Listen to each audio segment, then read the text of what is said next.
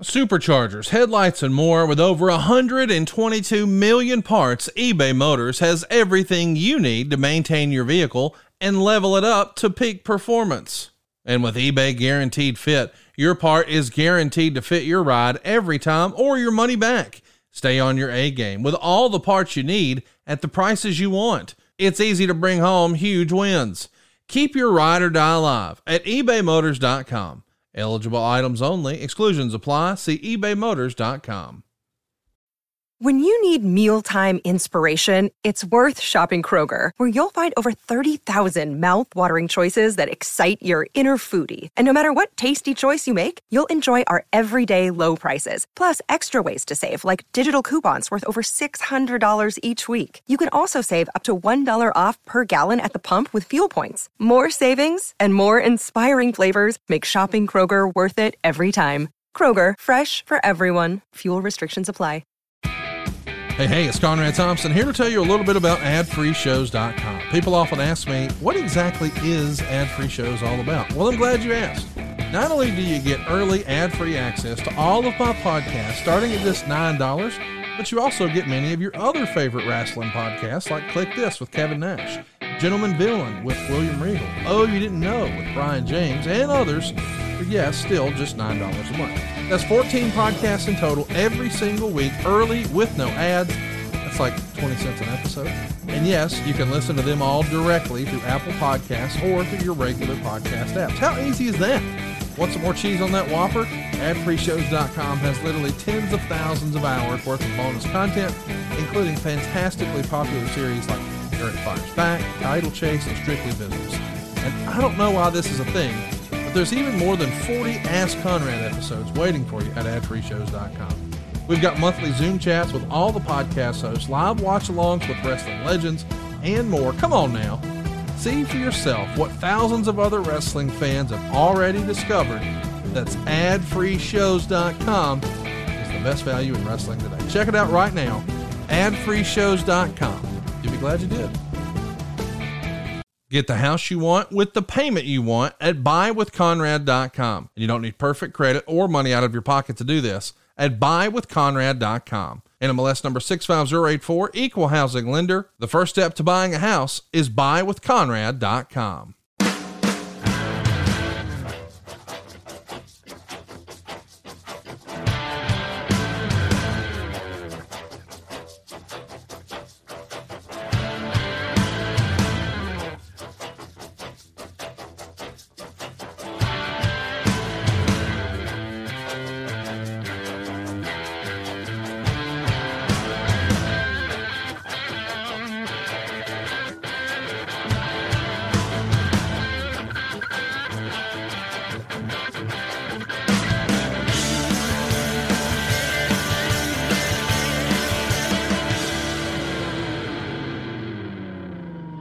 Hey, it's Conrad Thompson, and you're listening to 83 Weeks with Eric Bischoff. Eric, what's going on, man? How are you?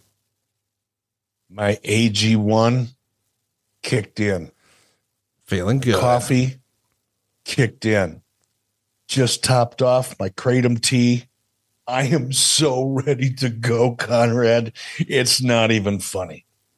We're going to have a lot of fun today, boys and girls. We're talking about 1997. You know, I absolutely love talking about 97, and today's no different. We're going to talk about two of the more famous moments in Nitro history the infamous or famous Arn's Spot promo, which went down on August 25th, 1997, and then, of course, the NWO response. Uh, if you can't get enough of all things WCW in 1997, this coming Wednesday, Tony Schiavone and I will watch the very last Clash of the Champions. That was actually the show that predates these two. Uh, so this week of WCW, uh, or this two weeks, I guess, is going to be covered a lot here on our network. So be sure to watch the last Clash of the Champions with Tony and I this Wednesday. But today, man, we're one month removed from Bash at the Beach 97. There was a lot going on in WCW in 1997. Of course, the NWO angle was hotter than ever. And now we're doing a Nitro from Columbia, South Carolina. There's 8,058 fans there, which is an all time record in the city. But that feels like Nitro every single week. It's another record, right, dude? It it was. you know, and it's funny, you know, we we don't talk about that, or at least I don't see it much. Maybe it's out there, but like you know, there used to be a lot of reporting on attendance and ticket sales and merchandise sales. That's another thing I don't see a lot reported on any longer. But Nitro as a as a hot ticket, you know, for for a live television show, man, we were smoking. It was so much fun, and it was the Nitro parties. It was the vibe. It was new, right? It had a new feel to it. It was just so much good shit going on. But yeah, it was fun. Lots of fun. The Hey, um, before we go, before we go on and forget, did you just see me scratch my tit? I, I did. I wasn't going to bring attention to it, but I did see. I'm it, making yeah. my nipples hard for you. Do you still have the piercings in? no, I don't have any piercings. Joe even Gomez said you used to have them pierced.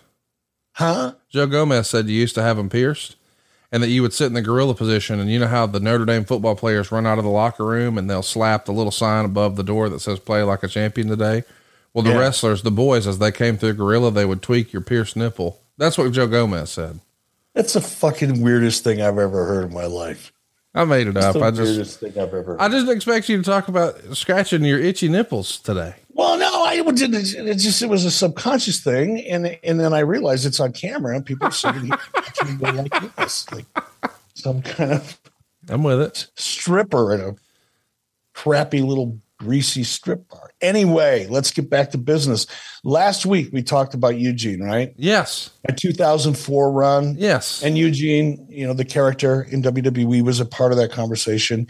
And I said, man, I feel, you know, a little guilty and kind of bad that I I wasn't more conscious of perhaps the negative impact that that character could have on people in the audience. right, right, right.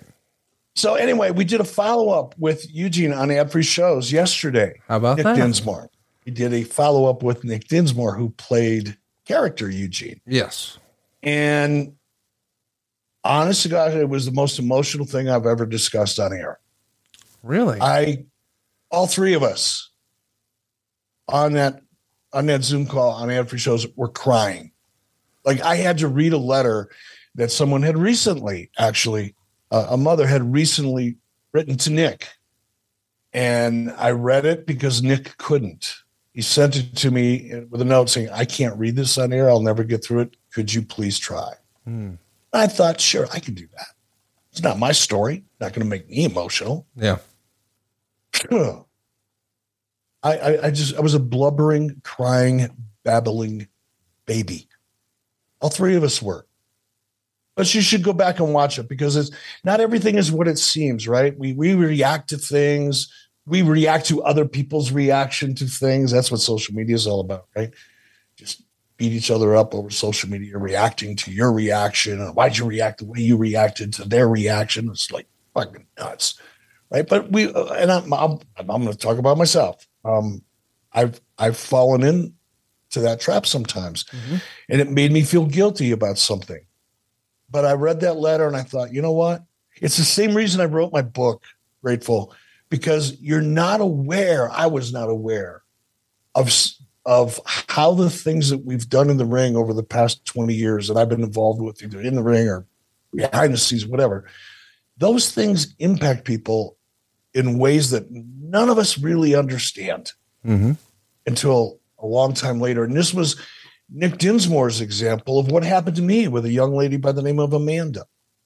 And when I read that letter on the air, or when I read it on the Zoom call for ad free shows, I just made me even more proud of the opportunity that I've had to do stuff in front of the ring or in front of people in the ring, just like Nick Dinsmore is, and the positive impact that that Eugene character had on a young boy who was autistic and was bullied, and Hmm. And the Eugene character became became um, a source of strength for that young boy and his mother, single mother raising an autistic child, and needed strong male figures in that young boy's life and the, the impact that it had. And now that young man is married, built himself a home. Just amazing story. I encourage you to go back and read, and especially you, because your name came up. And uh, go back and watch it. I think it's very interesting. Can't wait, Appreciate man. what we do. Even this show, I mean, we're probably affect. We know we are because we both gotten those letters and emails and so forth. It's just fun to be able to do something decent. Sorry, didn't mean to get get out my soapbox. No, listen, it's great stuff, man. I mean, there's a there's a bigger purpose than uh, you know just talking about the good old days of professional wrestling. We're trying to provide some entertainment and some levity and uh, an escape for a lot of folks who are uh, going through some tough times, you know, and, and we've been lucky enough to be involved in some really cool stuff in that regard and to know that something that you and I thought maybe on the surface, boy, I wish we wouldn't have done that. If it turns out that that actually helps some folks, maybe we overthought ourselves. Uh, I can't wait to check it out. It's adfreeshows.com. Uh, by the way, I want to mention since we last talked about WCW 1997, because we've been doing that a lot this year here on 83 Weeks Ultimo Dragon won the TV title from Steven Regal. Jerry Lynn has now left. Uh, Monday Night Raw is going back to every other week tapings. The WWF is moving to three hour pay per views, no more two hour in your houses, and they'll all cost twenty nine ninety five to match what WCW is doing at the time. WCW is being sued by ECW for the use of Raven and dancing Stevie Richards. Alex Wright has won the cruiserweight title from Chris Jericho. The Giant chokeslammed you you told the wrestlers, hey, cut out the bad language, the vulgar and distasteful gestures. So lots of stuff coming here. And then we see this report. Quote, Syxx was fired for a short time the week before. Bischoff was under a lot of heat from the higher ups for standards violated, largely having to do with vulgarity standards. Syxx must have used naughty words, and some of his gestures weren't met with the highest of approval either. And the tag match with Flair and Hennig versus Norton and Bagwell, when Syxx did the run in, he pulled Flair's tights down, and Bischoff claimed it was the straw that broke the camel's back. When he told Hall and Nash what happened, they were ready to walk, and an hour later, everything was fine again. But listen, you're in a tough spot because, on the one hand, you probably don't hate what's being presented, but that's not your job. Your job is to pass down from the office what everybody thinks this show should look like. And they're not really asking your opinion on that. And when they say, Hey, you can't do X, Y, and Z, and you tell the guys, Hey, you can't do X, Y, and Z, and then they go and do it, kind of puts you in a bad spot, does it not? It does. It does. And look, admittedly, there were times when I had to make decisions yeah. or take an action that I didn't really want to take, that I didn't really think was fair, or maybe not even fair. Fair was never the issue for me, wasn't necessary right? Because sometimes in the in the case of of X-Pac in this particular situation, a conversation would have handled it. Yeah. Right.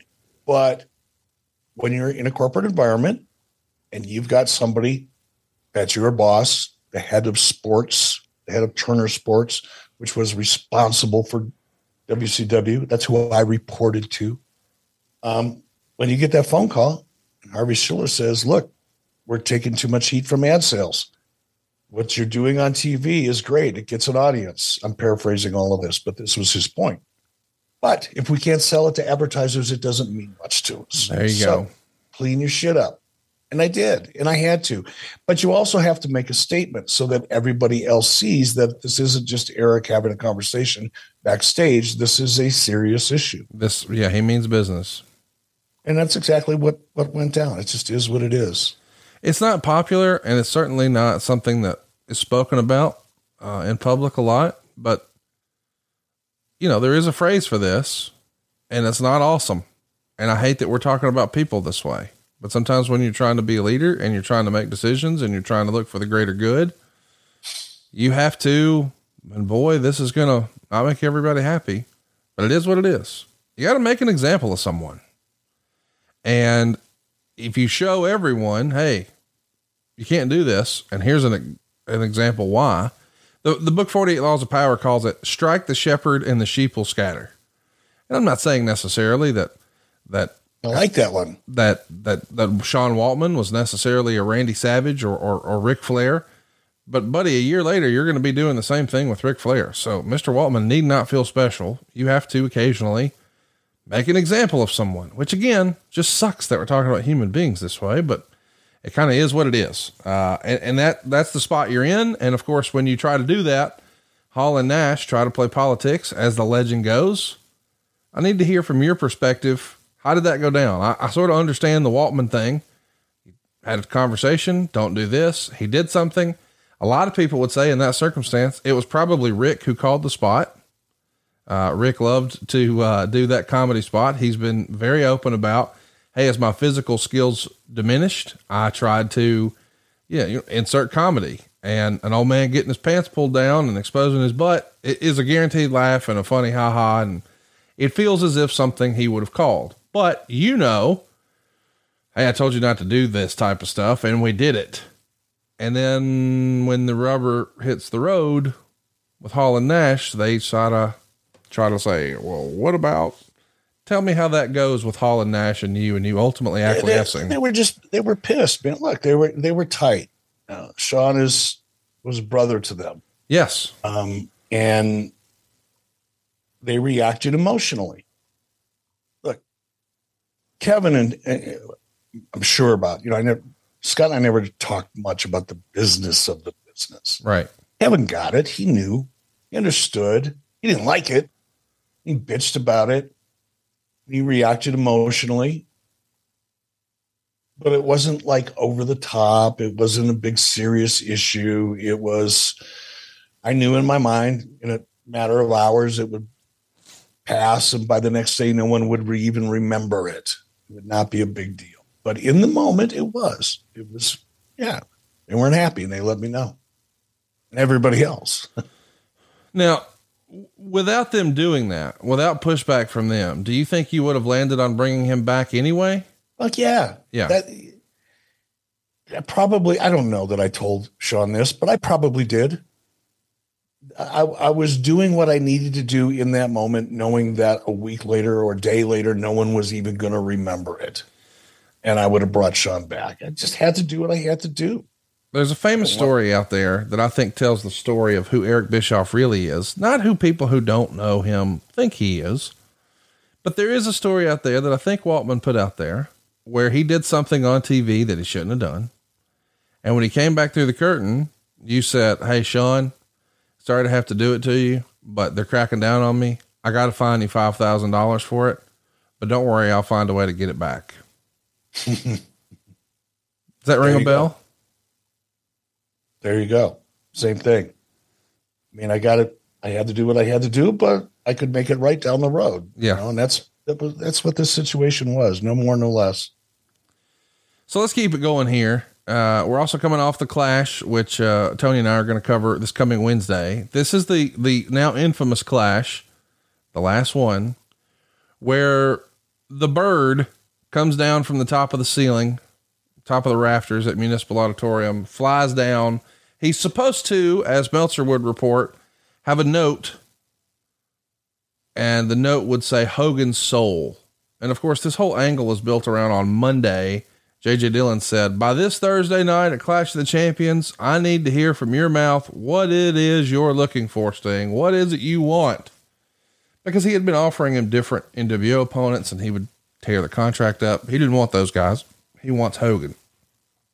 So on that Monday Nitro before the clash, Sting's in the ring with JJ as all of this is going down, and he just points to signs in the crowd that say, JJ, Sting wants Hogan, which we all knew, but of course, it's wrestling, We're trying to tell a story.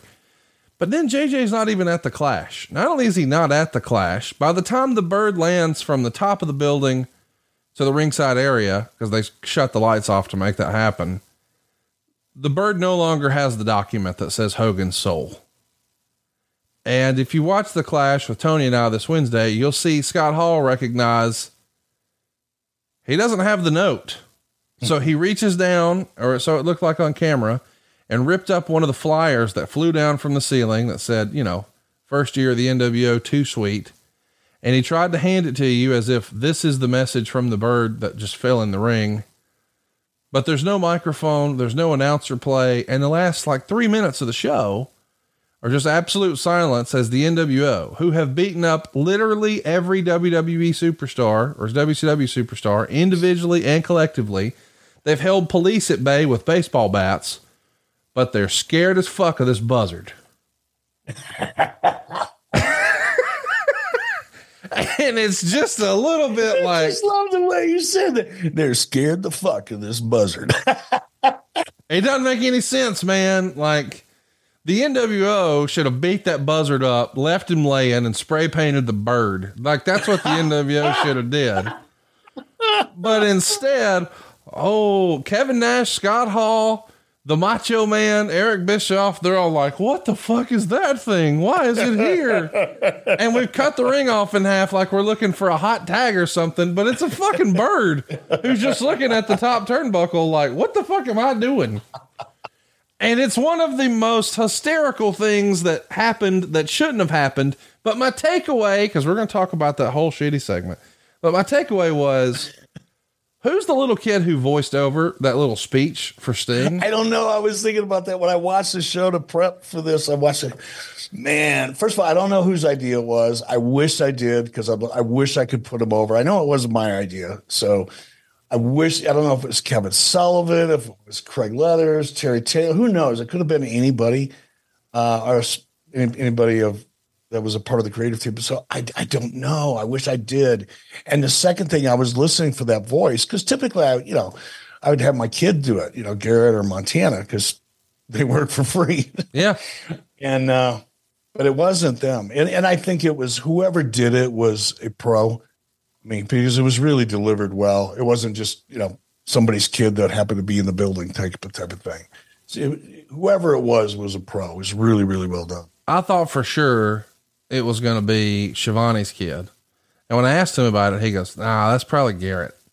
He thought the same thing you did, but I was like, I don't think that's him or Eric would have mentioned it by now. So we don't know exactly how we got here. The little kid voiceover and the new introduction of the Sting music and listen, the visual it's a of, mystery. Maybe we should do something like, let's start something new. Let's freshen up this, up this, this podcast like 83 weeks on an ongoing basis. Let's steal, let's rip off an idea from WWE. Up, don't get nervous. Don't be reaching for Dawkins' number yet. But let's take a similar idea to what they do with the hidden treasures thing. Yeah. And let's send people off on a search to find information. And then the following week, we'll reveal that little tidbit. I'm in. I like that. So let's put it out there for all of you sleuths who are into researching this kind of stuff, let's find out who did that voiceover for that that segment for Sting. Who was the kid? And whose idea was it? Bonus points. I'll send an autographed book. My old one, not my new one. So the new one's not out yet. I'll send an autographed book to the first person that can tell me who voiced who was the kid that voiced it over and whose concept was that. I do need to find out who did the voiceover. I mean, and by oh, the way, I really enjoyed the look. I mean, I know it's kind of silly, but Sting with this crazy bird and being ominous and not saying anything and like I get it, but it just felt like it went too long. Take me back to where you're standing in the ring. Everything's not going according to plan, but it's live and it's not like you're on a headset and you can yell instructions to someone like, you just gotta just grin and bear it. What must that feel like? Um, awkward. Yeah, but it's fun because that's a fun part of doing live TV, right? I mean, when I say it's fun, I shouldn't say it that way.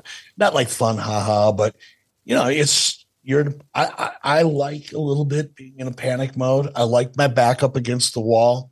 You like uh, the pressure, yeah, because you get a. It's an adrenaline rush. Yeah, I mean, it's yeah, you got to figure shit out, and it's challenging. I like that. I liked it, but I liked it a little too long because it did go on and on and on and on. And it was, look, fucking buzzard is a, one of the ugliest birds God's put on this earth. There's just no, when you get a, you get a tight shot of a buzzard, you're looking at, or a vulture, you're looking at one of the ugliest creations on our planet. And you don't see them much was the last time you saw a buzzard, a close up of a buzzard on TV? I don't think no. I've ever seen one. No. So it was kind of cool, but it did go on. What a what a moment! Uh, we've also passed Road Wild, where we saw Lex Luger drop the WCW title back to Hulk Hogan. The Steiners would fail to win the World Tag Team titles from the Outsiders, and there was rumor and innuendo at the time that someone pitched the idea of trying to make High Voltage High Voltage of WCW Saturday Night, aka the B Show, uh, were a couple of power plant trainees who had a great look, but maybe a silly gimmick. And there was talk hey, what if they beat the Steiners for the tag titles? That would have been obviously the biggest thing that ever happened in High Voltage's career. Mm-hmm. Rage and Kaos. Any good memories of working with those guys behind the scenes, or do you remember it ever even being discussed that hey, maybe they could have a run? It it wasn't discussed. That was Dave Meltzer reporting at its best. It okay. wasn't discussed. All righty. In, in, in any in any serious way, it wasn't discussed. Now, who knows? Maybe Jimmy Hart was running around backstage and talked about it with somebody else and thought, "Well, wouldn't it be cool?" But that's not the same thing as a serious conversation or potential plan. Correct. That said, what do I remember about working with those guys? They were fun to work with, man. They were very positive people. They just always, always there, um, conducted themselves like real pros backstage, but were fun to be around. You know, uh, laughed a lot, Never saw any signs of dissatisfaction or stress or anything. Just fun guys, and they they were good. They were good in the ring. They were young, but they were good. Had a lot of talent, a lot of potential. So JJ Dillon is going to interrupt you uh, to announce Sting versus Hogan is going to happen, and you just shit all over JJ, and here comes Sting and Meltzer would speculate you guys are ramping up for a six hundred thousand dollar house for the match at Starcade in Washington D.C., the brand new arena, the MCI Center. But he put out that it's possible that you guys could have sold out the Hoosier Dome with this. Now that would have been something else. Just want to give everybody the proper perspective. That was the home of WrestleMania 8, where it was Flair and Savage, Hogan and Sid, and they did not sell it out. Did it ever cross your mind and this is a hot issue. Maybe we could run a bigger building. No, it didn't. And I look, Zane Bresloff was always trying to push those envelopes. Right. He should have as a promoter. Um, but I don't recall Zane coming to me and suggesting the Hoosier Dome on this one. Um, he may have. I don't know. I, I know that I know that uh, that Zane and, and Dave talked fairly regularly so maybe they had a conversation about it. I don't know. But I look, I wasn't chasing I wasn't chasing ticket sales. Right. I was more concerned about the look. What what what did a venue have to offer in terms of making sure that the show looked great? And sometimes, you know, bigger isn't always better. That's true. You know, um, I, just, I liked I like to give me a give me a 7,500 seat arena or venue um, all day long, and I'll work my ass off to fill it. And when that 7,500 seat venue is full, to me, that's about the best size for television. You, you like it better, you like it bigger, but there, there's, again, this is just me. Um, 7,500 seat arena with the right acoustics just feels live. You get into a 20,000 seat venue, even if it's sold out, you lose some of that energy for some reason. I don't know if it dissipates through the, uh, you know, I don't know if the farther back you, you know, farther you are away from the ring in a bigger venue, maybe there's less energy back there. I don't know. But for me, that sweet spot was always like 5,000, 6,000, 7,500 once you get to 10,000, you kind of run the risk of losing some of that energy. And I can't explain why. Well, I don't disagree with you. I mean, being in the old ECW arena, it was small, but it was loud and it felt special. And I've been in an NXT show years ago on a small venue in Columbus, sort of the same thing. But then I've also been in the, you know, like a, an Alamo Dome in San Antonio, and it does feel like you lose some of the sound. It doesn't feel like you're as part of something, if that makes sense. But the Hoosier, yeah, maybe what it is too, maybe, and some of it is, I think, just human nature and psychology. But it's a little bit like, you know, I mean, I, I went to college, but I wasn't a part of the fraternity thing. That wasn't my deal. But I'd go to some of the parties, you know, if I happened to know somebody and got invited. Um, it's like going to a, a, a party where you pretty much know everybody and you're you're close enough together and you're kind of vibing off each other and making jokes and laughing across the room. The, the energy is there in a in a smaller party where there's, you know, 50, 75 people. But if you go to a wedding party Yeah. where there's 300 people, and even though you know them and you're, some of them are your family, it's not the same energy. Yeah. So I don't know if that's a good comparison or No, that's So a great comparison.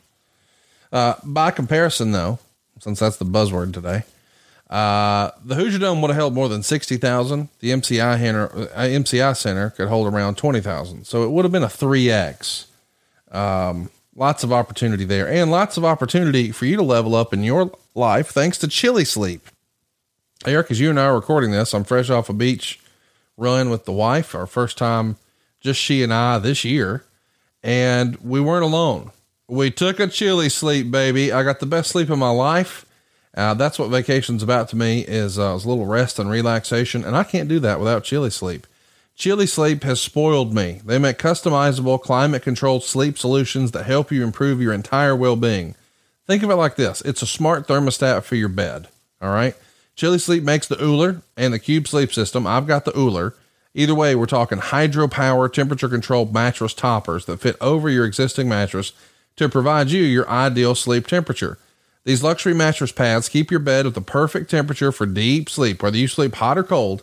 And these sleep systems are designed to help you fall asleep, stay asleep, and give you the confidence and energy to power through your day. Imagine waking up and not feeling tired. Chili Sleep can make that happen for you. They've done it for me.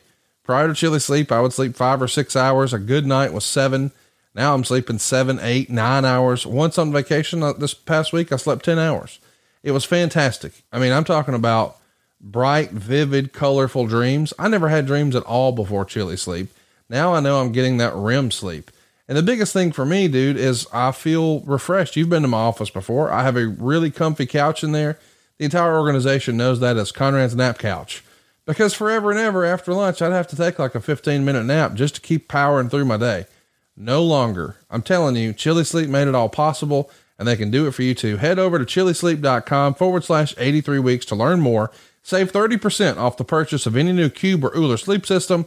And this offer is available exclusively for 83 weeks listeners. It's only for a limited time, so hurry. That's chili, C-H-I-L-I, sleep.com slash 83 weeks to take advantage of our exclusive discount and wake up feeling refreshed every day.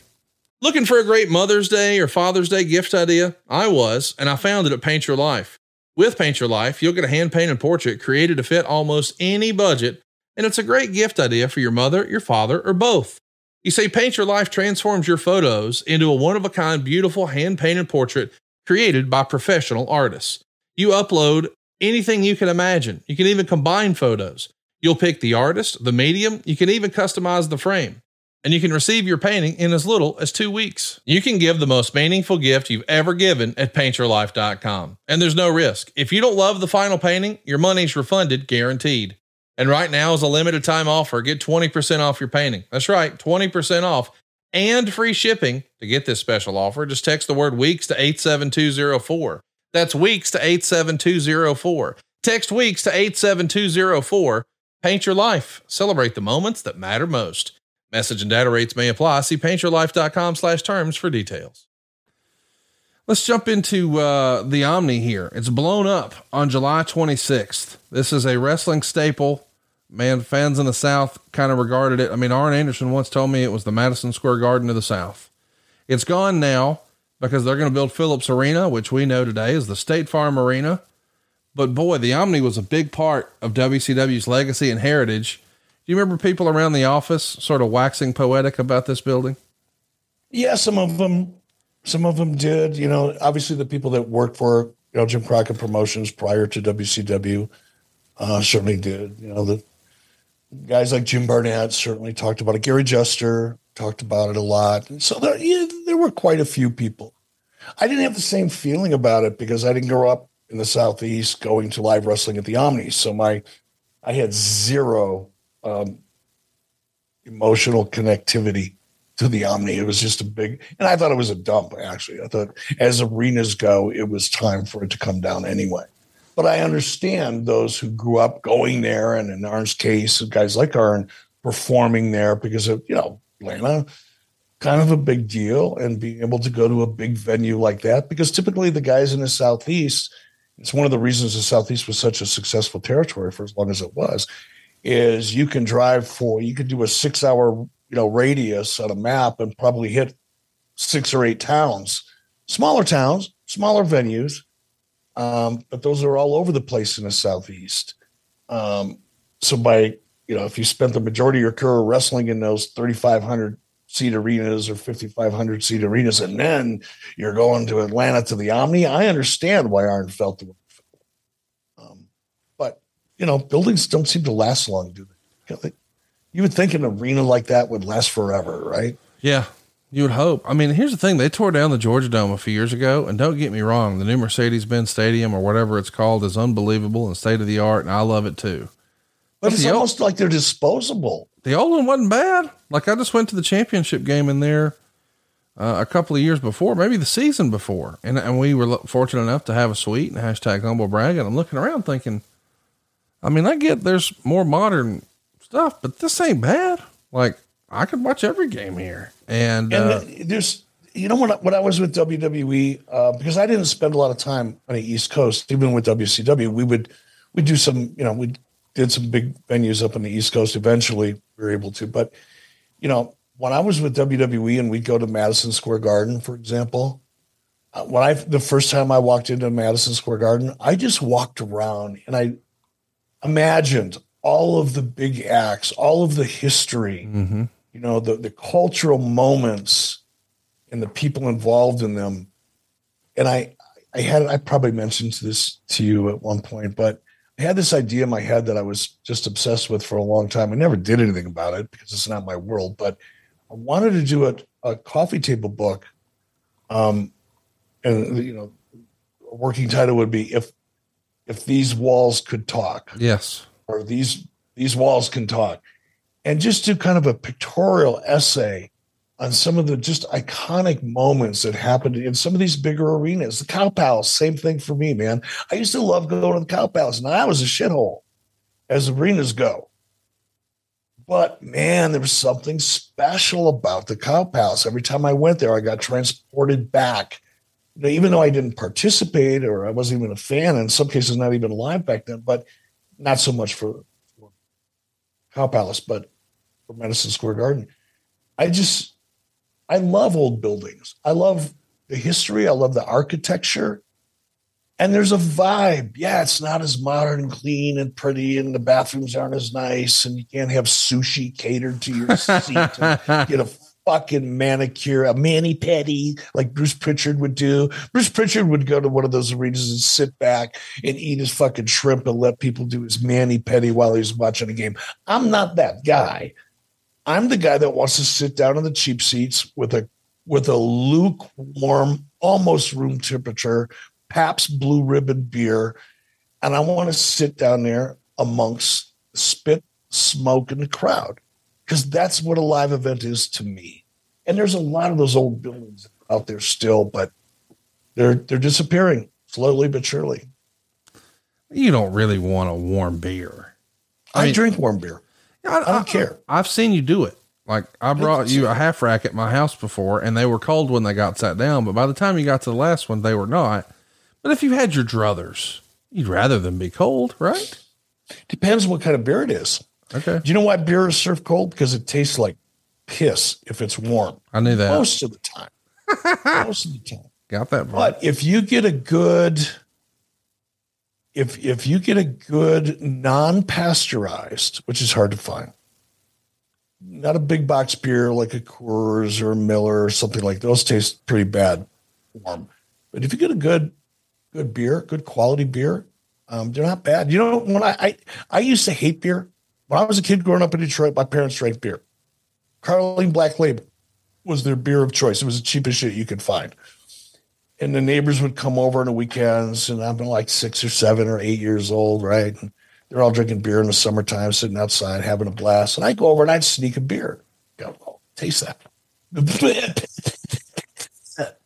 Why do my parents drink this? Is horrible.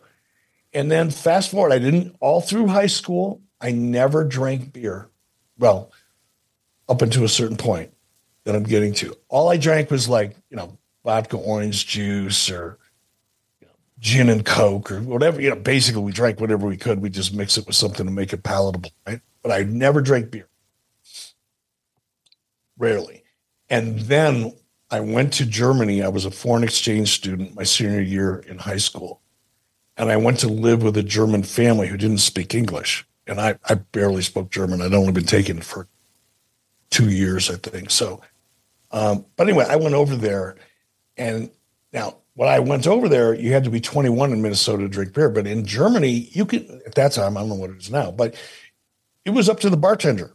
If a bartender wanted to serve a 12 year old, the bartender could serve a 12 year old, Hmm. right? It was, the, it was the bartender's discretion.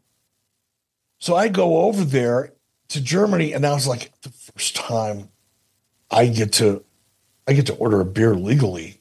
This is awesome.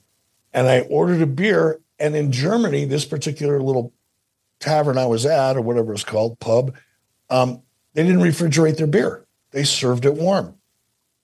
So I took the beer and I took a and it was delicious. I became a beer convert right there in that. I got a picture of the place. I'll, I'll show it. I'll post it on social media. I got a picture of this place, and it was in Haslach, Bavaria, Germany. That's where I had my first warm beer, and I ever since then, I don't mind warm beer as long as it's a good quality beer. I wish we had a beer sponsor because that would be a great. We should get one now. After that, I agree totally. what the hell? Uh, it was Kind of what I was doing, just so you know. That's called an audition. it was written in the Observer. Great job. Uh, that Curt Hennig is having some issues getting back into ring shape, and he's done uh, quite a few sat- Saturday night tapings, but those matches would not air. There was a lot discussed about this because the last time we really saw him on a major stage, one of the last times, was like the loser leaves town match in January of 93 on Monday Night Raw with Ric Flair. And the Mr. Perfect that just blazed the trail in 87, 88, 89, 90, 91. I mean, his match with Bret Hart at SummerSlam 91, people are still talking about. And so people were hopeful that this is who we're going to get. And then he sort of flirted with the idea of doing some more with the WWF. And then, like a thief in the night and every, every other good idea, you stole him.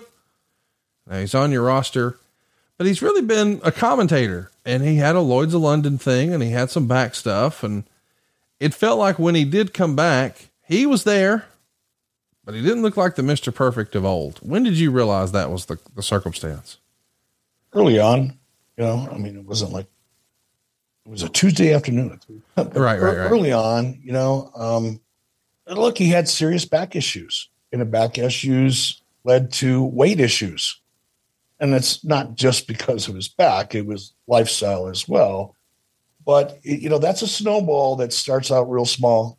It's a back issue. Next thing you know, it's Percocet, whatever you're, you're using for the pain because the pain is real. Soma's is a muscle relaxer. Oh I'm going out with the guys to have a couple beers, and before you know it, that little snowball turns into something much bigger and does a lot more damage. And we've seen that time and time and time again. You know, um, too many too many times to to mention here, but it was pretty obvious early on that his back issues were real and they were causing a lot of other issues. La Parka and Psychosis are going to be taking on Glacier and Ernest Miller, and there's uh, a big mess before Psychosis gets the win. Uh, and it's kind of rare that the luchadors beat anybody who wasn't actually another luchador. So for La Parka and Psychosis to get their hand raised here over Glacier and Ernest Miller, it's kind of a big deal. Did that say more about the luchadors or more about where you were with this whole Bloods Run Cold thing? No, I think it said a lot more about the luchadors. And by the way, uh, hats off to Derek Sabato. He does a lot of the research for this show. I don't know if he does it for the rest of your shows or not, but he does a great job. And uh, he's a he's a fun guy to work with. So When we hang I up, saw that. call and tell Eric, uh, call and tell Jeff Jarrett that. He doesn't like Derek. Uh, he just occasionally has a little meltdown on the show about the research, and it's become an ongoing gag where people, oh, okay. people, as long like- as it's a gag and people are fighting. yeah, yeah, yeah. Uh, Everybody's cool in real life, but it is fun to just make Derek squirm a little bit. Well, I, I, I enjoy his work and I enjoy working with him. He's a good dude. Um, but I saw that in the notes and it, you know, I wanted to be prepared for that question, but I think it, it had a lot more to do with the luchadors. I really wanted the luchadors to be an important part of the Nitro WCW presentation across the board. I wanted as much out of it as I possibly could get and not just give them wins over other luchadors. Well, now that you have had a little love fest with Sabato, can I tell you why you won't like him? Oh shit. He also right. he also works with Dave Meltzer. Oh, I know that. I know oh, okay. Well, all right. Damn, thought I had something cool. Uh, so speaking of uh, other folks who were um, about to make a splash, if you will, there's talk in the Observer that there's this guy at the power plant who people are kind of high on. He'd worked a couple of dark matches as Bill Gold, and he believes, he being Dave Meltzer, that that will be his name. Of course, we know instead it's Bill Goldberg and then just Goldberg. But Bill Gold sounds like a WCW Saturday Night Enhancement talent. What say you? Yeah. Um, I mean, we didn't know. Look, everything happened with Bill, everything happened fast. Yeah. Right? Walked in. Ooh, wow. Dark match. Huge pop. Whoops. We got to put this guy on TV yes. ASAP. I mean, that was his trajectory wasn't even a trajectory. A trajectory implies there's gravity involved, and it starts at here and then the. That's a trajectory. Bill's was straight up in the air. There was no arc. Um, so I think, yeah, when we brought him out for dark matches, he was Bill Gold because, well, we hadn't even had time or the need to consider anything else. It was just let's just get him out there and get him some reps and see how the crowd reacts. We weren't thinking about what we were going to do with him on TV at that point. So yeah, he was Bill Gold, um, but it was never intended to be his name going forward. It was just a placeholder. Let's talk a little bit about the rumors and innuendo. There's talk of the uh, Disco Inferno coming back. Of course, we all recall that once upon a time he uh, was shown the door because allegedly he didn't want to uh, put over Miss Jackie, which is a storyline that was come up with that, hey, we need to give her a win over one of the guys. Oh, just go do it. And then he didn't. Chat me up. Did he call you or did you call him and say, all right, maybe we overreacted? How does it go where he comes back? No idea. No idea. And it probably would have been through either Kevin Sullivan or Terry Taylor or somebody like that.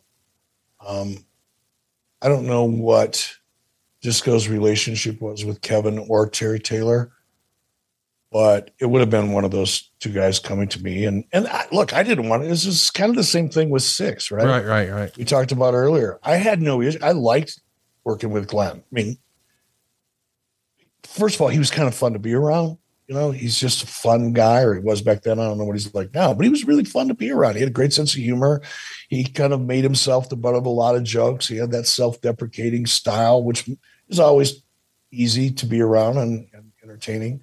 And his work in the ring was exceptional. I don't think he gets enough credit for his his ability to work because his gimmick, his character, kind of overshadowed that. Um, he was so good at being obnoxious that people forget how good of a performer he was. So I had no problem bringing him back. It's uh, you know, it's amazing. Drew a line in the sand. I had to react. We got past it and took care of business, and we moved on. So it was no big deal. I liked him. I was glad to bring him back. It's funny to me that online these days, a lot of the quote unquote smart marks really don't like disco and they don't like him because of the things he says on his podcast with Konnan. And I kind of just feel like, and I've never had a conversation with him or Konnan about this at all, but it feels like Disco just understands that on some level, talk radio as a format, you occasionally need someone to be contrarian. And it almost feels as if he's comfortable being the contrarian and therefore he is. But I don't think that's necessarily a bad thing. You know, I, I can't say that I've hung out with Mr. Gilberti a thousand times or anything, but I've always gotten the vibe that he's a pretty good guy, but I think when it comes to his podcast, he's just trying to make fun radio. that or he just he he believes firmly in his point of view and and he defends it and it offends you know I, I mean social media internet it's such a toxic waste dump of nonsense and wasted energy and emotion all that being said i love to play around in social media i love fucking with people in social media Yeah. I love saying things that I know are going to tweak certain people because I like to see how easy it is for me to project predict how they're going to react.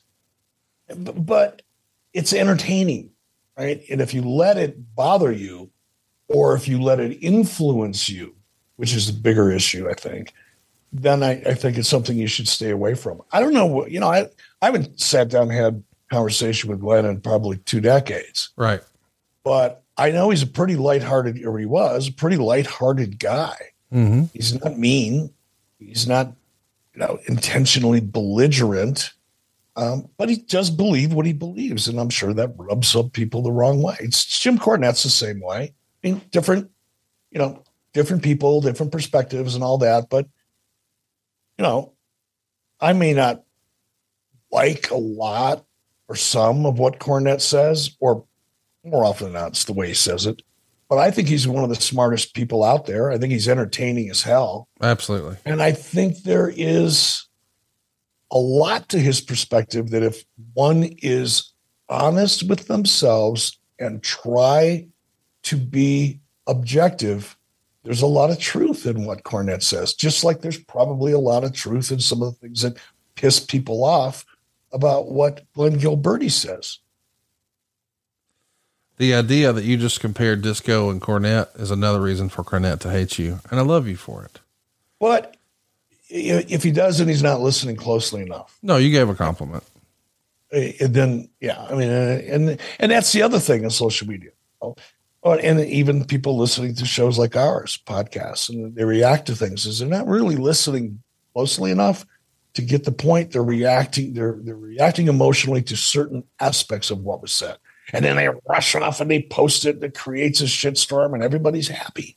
It's weird. People are weird and i'm one of them i'm weird. I participate in that. Somebody else who's weird, Sid, fired by the WWF around this time. To add context, he was in the main event with The Undertaker earlier this year at WrestleMania. He also main evented the first Dome show the WWE attempted in several years against Shawn Michaels in January.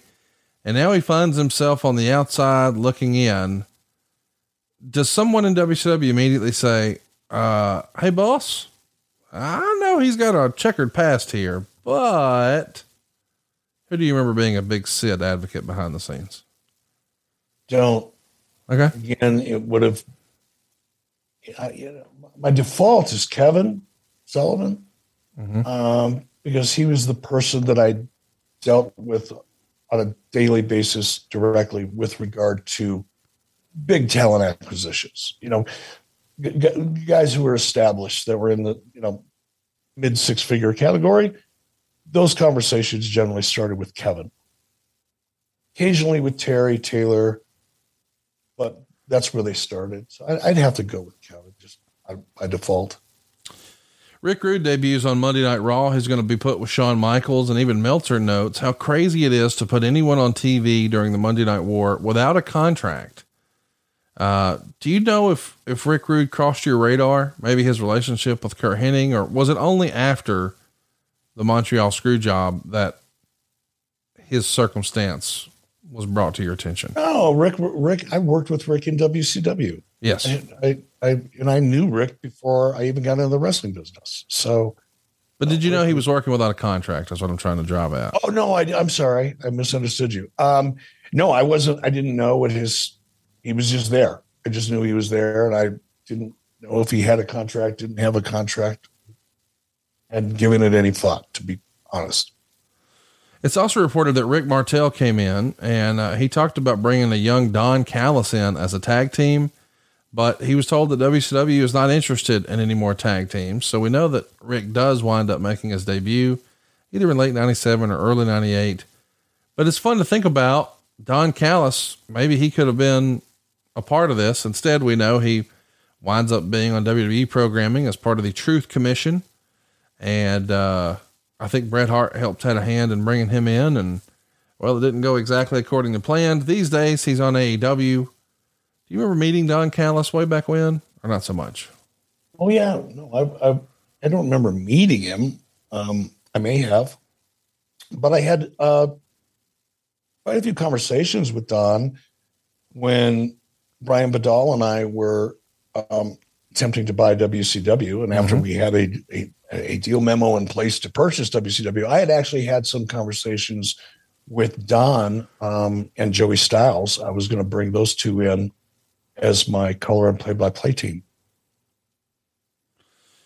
Here in '97, though, as a as an in-ring performer, any recollection of that? No, zero. Okay, zero. Scott Hall and Randy Savage are out after the clash. DDP is the newest member of the NWO after he hit Luger with the diamond cutter accidentally. And Savage gets a great line in here. I didn't vote for Page, but the NWO needed a weak link, so it's cool. Savage is Savage. And of course, Savage says uh, he's out next just to say he needs to clear up everything with Lex Luger. Just to add some context here, the other channel is featuring a story that's really bubbling to the surface in, the, the wake of SummerSlam 97. Steve Austin was dumped on his head by Owen Hart. Clearly, it's an accident. Clearly, it's not intentional, but clearly, Steve Austin's life and career will never be the same again. And this is a guy who had started to catch fire here in, in 1997. I guess it started maybe the year prior. We'll call it the fall of 96. But he's basically had one year of big success with the WWF. Not world title success, just now winning the Intercontinental title, but certainly moving his way up. He's won the King of the Ring. He's got some momentum. He's had some big pay per view matches with Bret Hart that people really took notice of. But it's a guy that you fired, and allegedly you fired because, as the rumor and innuendo goes, you thought maybe he was injury prone. So when you see that he's hurt here, just like he had been with you, did you feel justified maybe in thinking, I, I knew he couldn't do it or some shit like that? Nah, I didn't think about. I, I, I don't. I don't think that way anyway. Right. It's not my nature. Um, I, I, I didn't think anything about it. To be honest, it didn't register on my radar in any way, shape, or form. And I and I didn't fire Steve because he was injury prone. I fired Steve because I tried to have him show up for television. I knew he was in town, and he didn't want to do it. That's a the, it's kind of hard for me to come back from that one. Yeah, that's that's it is what it is, and that's why I, I fired him via FedEx. I, I didn't fire people for injuries or being injury prone. Found ways to work around that as best we could. I fired Steve because he didn't want to show up and do a TV that he was perfectly capable of. And these days, of course, you guys are on much better terms. So good, in fact, you might invite him over to the house, fire up the RECTEQ, and blow his mind. We're big fans of RECTEQ here on this program. Sincerely, I've got one in my backyard, and so does Eric. And they are there because they're the best at what they do. I have to admit, I had a different type of wood pellet smoker before I had a RECTEQ. Not anymore. Gave it away. Didn't sell it. Gave it away. Mm-hmm. Just come take it. It's free to a good home. I've got a RECTEQ. This is an amazing company that offers wood pellet grills fueled by all natural hardwood pellets. They've got everything else you could want to coolers, apparel, grill accessories, and more. But the grills are where it's at. They start at just $3.99, but they've got a grill for every lifestyle and every budget. If you're a competitive griller, they got one for you. If you're just getting started and want to just learn about things, and maybe it's just you and the wife, they got a grill for you. They got a key focus on flavor, convenience, and versatility, but I love their model they offer factory direct pricing that eliminates the middleman, saves you some money, and they also ship all their grills for free. Plus, all these RECTEQ pellet grills are made with high quality stainless steel. They truly are built to last a lifetime. I know that because I held them side by side. My old grill and the new one, the RECTEQ, buddy, there's no comparison. I'm talking about RECTEQ's flagship model, the RT700. It comes with a 40 pound pellet hopper. It's got 702 square inches of cooking space the PID Wi Fi controller, and it's also got a six year bumper to bumper warranty. You can bake, smoke, sear, grill, even dehydrate on the grill, all with the push of a button. And that's why those in the know choose RECTEQ. Guys, they really make this guesswork eliminated. I don't know another way to say it. Like, I had another name grill that's not a pellet smoker, but it is one that you hear people talk about a lot with charcoal. But I'll be honest, my wife was intimidated by it. Anytime we were going to have mm-hmm. something that was outdoor grilling involved, I had to do it. She'd take care of the sides, but the meats were up to me because she was overwhelmed. Not only was it messy, not only was it dirty, it was complicated. And I convinced myself for a long time it was a rite of passage. You're supposed to stay up all freaking night with this thing and monitor it and make sure. and then I get one of these dudes and it comes with a probe. You put in your meat and you sync it to your phone and I'm farting in the couch in here, making sure my meat's off at the exact right time. No monitoring it, no back and forth, no checking it. Hey, I need to up the temperature, use my phone. I need to lower the temperature, use my phone. The wife's fussing at me to start supper, use my phone to start the grill. I couldn't do this before. The convenience of this has changed our life. We still grill out four or five nights a week, but now it's not just on me. A lot of times I'll be in here recording with you, and when I finish up and go in the other room, She's got supper cooked, including a whole bunch of stuff off the grill because she's got it down pat and it tastes fantastic. So it's time to toss aside that tasteless gas grill, Jim Ross. It's time to let go of that messy charcoal grill. I did. And even throw out that overhyped brand name grill. I gave mine away, sincerely. No cash, just come get it. Because I joined an elite wood pellet grilling family. By focusing on flavor, convenience, and versatility, RECTEQ truly has set the new standard in grilling. So we want you to visit recteq.com. That's R E C T E Q and use the code Bischoff5 to get 5% off site wide. That's 5% off their top notch wood pellet grills, their one of a kind RECTEQ icer coolers, their chef tested rubs and sauces, their accessories, their merchandise. Everything is 5% off at recteq.com when you use the promo code Bischoff5. That's R E C T E Q.com. Can't say enough good things about RECTEQ, can we, dude? First of all, no, there's no way we can say enough good things about RECTEQ, but I need to dig into this JR using a gas grill thing. Well, here's the thing. In fairness, he lives on, he's got a condo where he can't have a regular grill on his back porch. So he's using like a George Foreman at the beach. And I, I wanted to dunk on him for that, but he, he kind of can't. It's the law there. So I can't okay. It. All right. We're going to let him go. But th- those of you who are using, um, a gas grill. Shame on yourself. And and you you you tell your friends, come on over. I'm going to grill tonight. You're not grilling on a gas grill. No, you're you're p- pretending to be grill. It's cosplay grilling. Yeah. All right, it's cosplay. So get out there That's your gas grill, and whenever you hit your igniter, just slap your leg, you dumbass. Oh, there you go. There you go. And dress up like a chef, you know, because you want to look the part. Yeah. But your food is not going to taste anything like the way you want it to taste, right? And you can't control a gas grill the way you could control a RECTEQ. Get There's one. No possible. Get one. Get they, one. Don't even wait. And Get listen, one. there's a look, these are the Cadillac of grills. There's no denying that. Yeah. But they've got a grill for every budget. Yes. You don't have to go out and buy the most expensive one. Yes. You can work your way up to that if you right? need it. I mean, here's the thing: you might get it and realize this is all I need for me and my wife. Because exactly. by the way, it's still going to be great. I mean, sincerely, just go look recteq.com. You're going to love it. I, I've got everybody at the office using one of these. You know, I'm remodeling over at the lake. Eric, they've even got one now that looks like a built-in. So it looks like a gas grill, but it's not. It's much better. It's much more powerful. It's much more flavorful. They got something for everybody. Sincerely, you want to be a competition griller? They got you covered. But I'm telling you, you're going to love it. Check it out right now. RECTEQ.com. That's RECTEQ.com. You're going to love it. Passion, drive, and patience. The formula for winning championships is also what keeps your ride or die alive. eBay Motors has everything you need to maintain your vehicle and level it up to peak performance. Superchargers, roof racks, exhaust kits, LED headlights, and more. Whether you're into speed, power, or style, eBay Motors has you covered. With over 122 million parts for your number one ride or die, you'll always find exactly what you're looking for. And with eBay Guaranteed Fit, your part is guaranteed to fit your ride every time or your money back. Because with eBay Motors, you're burning rubber, not cash. With all the parts you need at the prices you want, it's easy to make your car the MVP and bring home huge wins. Keep your ride or die alive at ebaymotors.com. Eligible items only, exclusions apply. See ebaymotors.com. Uh, next up, I want to mention we're just two weeks removed from the 100th Nitro, which was the first ever three hour show where Lex Luger won the world title. And it was so successful, you just had to know they're going to start making you do three hour shows. Right? Yeah, I hated that. Yeah. That wasn't my decision. But Turner Broadcasting, not Ted, uh, and it may have been a Ted decision for all I know. Ted was really excited about Nitro.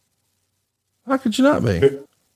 I mean, huh? How could you not be? You got to be. Oh, well, I think especially, I mean, everybody was excited about it, but I think Ted in particular, because Ted, everybody that worked for Ted, you know, from Terry McGuirk, who was really Ted's know, right hand man, have been with Ted since way back in Techwood. I think Terry McGuirk was actually first came to Turner Broadcasting as a maintenance guy. He was painting walls or some story like that.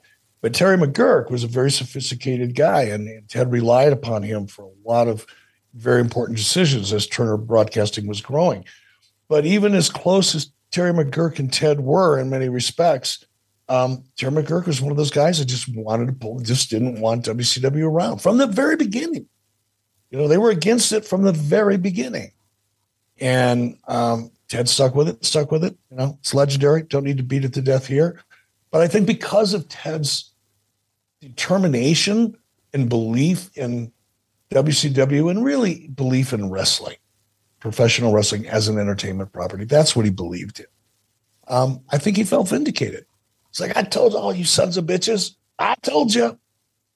All you doubted me. I told you we could do it. I think there was a because I had that I had would have those conversations with Ted every Tuesday afternoon when the ratings came out. Ted Turner would call me. It was all like clockwork. The ratings came out about 3:30 in the afternoon, 4:30. I'd get a call about 10 minutes later. As soon as the ratings came across my desk, I would sit down and I go, okay, Ted's going to be calling. And he did for a long time, him and Brad Siegel both. And uh, it was fun. And I could, I could, you could feel the sense of pride that went beyond financial success. How rewarding was that? Not you It's know, look, highlight, you know, just to be able to, because I don't think about it, you know, unless it's a conversation like this. And I didn't appreciate it as much. I mean, I appreciated it. Don't get me wrong. Your boss is calling you and telling you you're doing a great job. Oh, by the way, and your boss is Ted Turner, yeah. one of the most successful media moguls in the world on the planet at that time. Yeah, but now I appreciate it even more. You know, like because it's different. I just, yeah, it's pretty cool. My point was a lot of times employers, and I'm guilty of this, we think, hey man, the best way to reward your people was is with a big old paycheck and, uh, and show them that you love them and appreciate them in their paycheck. And that's certainly true. But boy, an attaboy goes a long way, does it not? It does, especially when it's meaningful. Yes. You know, when when when it's real and it's not just a perfunctory. You know, I'm the manager. I need to interact and say something positive. You know when people are being sincere. Yes. You feel it when they're being sincere. And Ted was like a giddy high school kid. That's how I knew he was sincere because he was like more giddy than I was. I was pretty fucking giddy. it was fun. Jimmy Hart is not on TV here with the Faces of Fear, and uh, Meltzer writes about it and says that you made the decision to take him off TV. Did you feel like at this point his contributions were more valuable behind the camera? Did you think he was kind of old hat in the way he did his wrestling character in this NWO era? What's the thinking there? A little bit of everything. Um, there was just too much Jimmy on TV. And look, Jimmy's Jimmy's as old school Southern wrestling as you can get. Yes. to his core.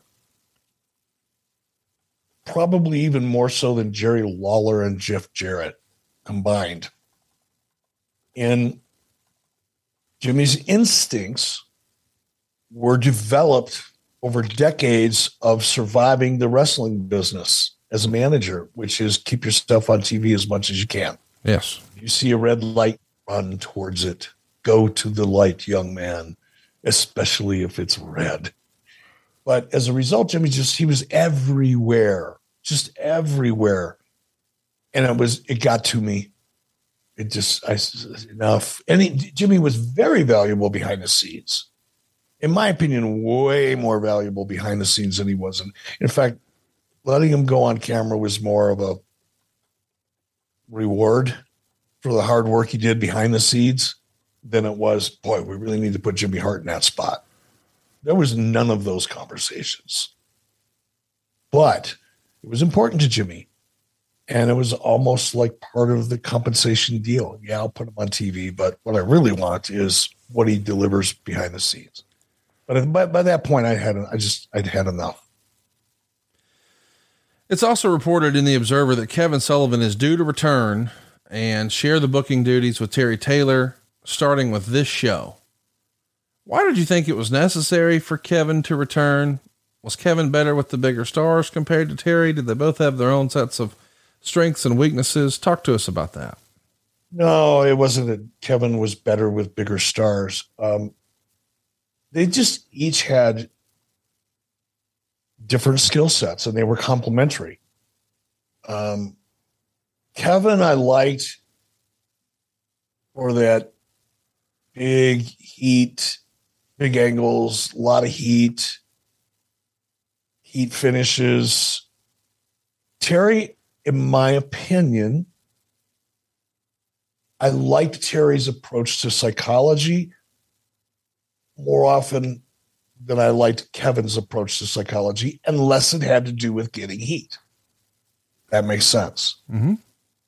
So I thought the balance of the two would might produce the best result. I had look, I had issues with Terry Taylor.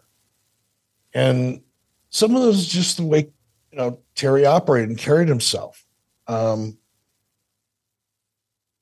but I will tell you this, man, when it came to psychology and storytelling of the people that I worked with on the creative side of things, Terry Taylor was really good.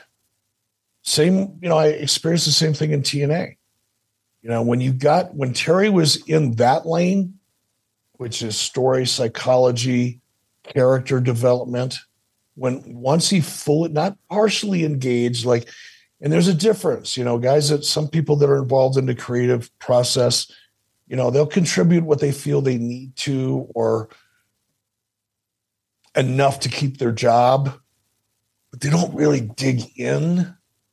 That was my experience. I, I, I don't know what happens out there now. And Terry was one of those guys. He would do what he felt like he needed to do to, you know, keep that position, be a part of the team, be productive, positive. But occasionally he would find a groove and he'd really dig in. Either it was because of an idea that he was passionate about or an opportunity, whatever. When he, when Terry Taylor fully engaged and didn't allow himself to be distracted with bright, shiny objects, that's the best way I can say that. Terry Taylor was as good as anybody and better than almost 90% of them when it came to storytelling and psychology and character. The conflict was the bright, shiny objects, which tended to get in the way. But I thought, man, with him and Kevin working together, hey, maybe best of both worlds. This could be good.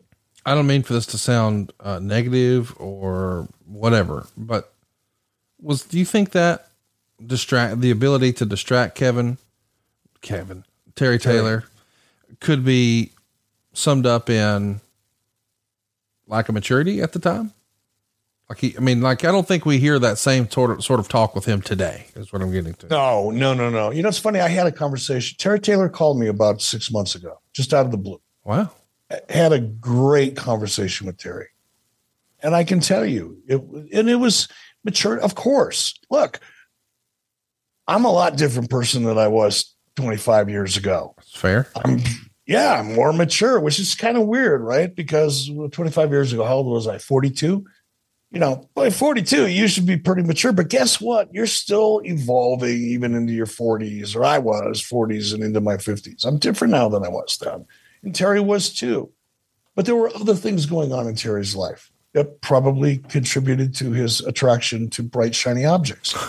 Um, you never know. Doesn't matter. He's a good dude.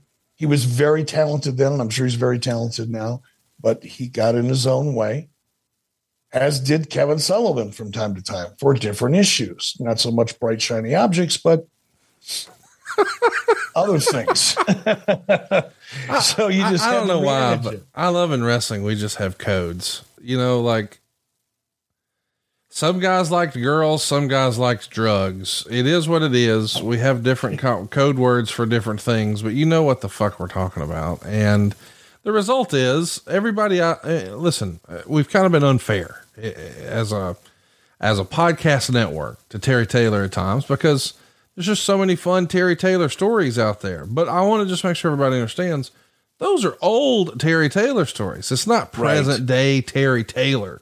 So where Bruce may bust Terry's balls about something that happened in 1988, y'all, that was 34 years ago. Like, Yeah, and by the way, Bruce, if we want to bust out 19, 1988 and start making fun of people for stupid shit they did, plenty of that to go around, Bubba.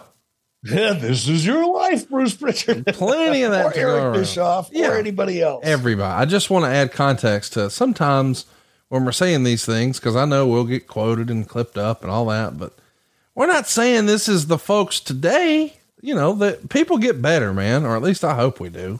Um, What's up, everyone? It's Reality Steve, your number one source for all things Bachelor Nation and reality TV. Every day, I'm giving you the behind the scenes juice and your info on all your Bachelor Nation stories and also interviewing some of your favorite reality stars. My name has been synonymous with spoilers, but I'm so much more than that. Give me a listen. The Reality Steve Podcast, part of the Bleav Network. Just search B L E A V on YouTube or wherever you listen. Anyway, let's move on. Let's keep going here. Let's talk about the big promo, the reason we're here. I think uh, everybody knows what an emotional interview and segment this was, not only for Arn Anderson, but for Ric Flair. You see Ric Flair openly weeping. And as the legend goes, when they come back through the curtain, Sting was like near tears and said it was, you know, one of the most amazing things he'd ever seen. And Ric Flair would say, because it was real. And we're talking about the promo where Arn effectively retires. He's had an injury looming for a while. He knew this was going to be coming.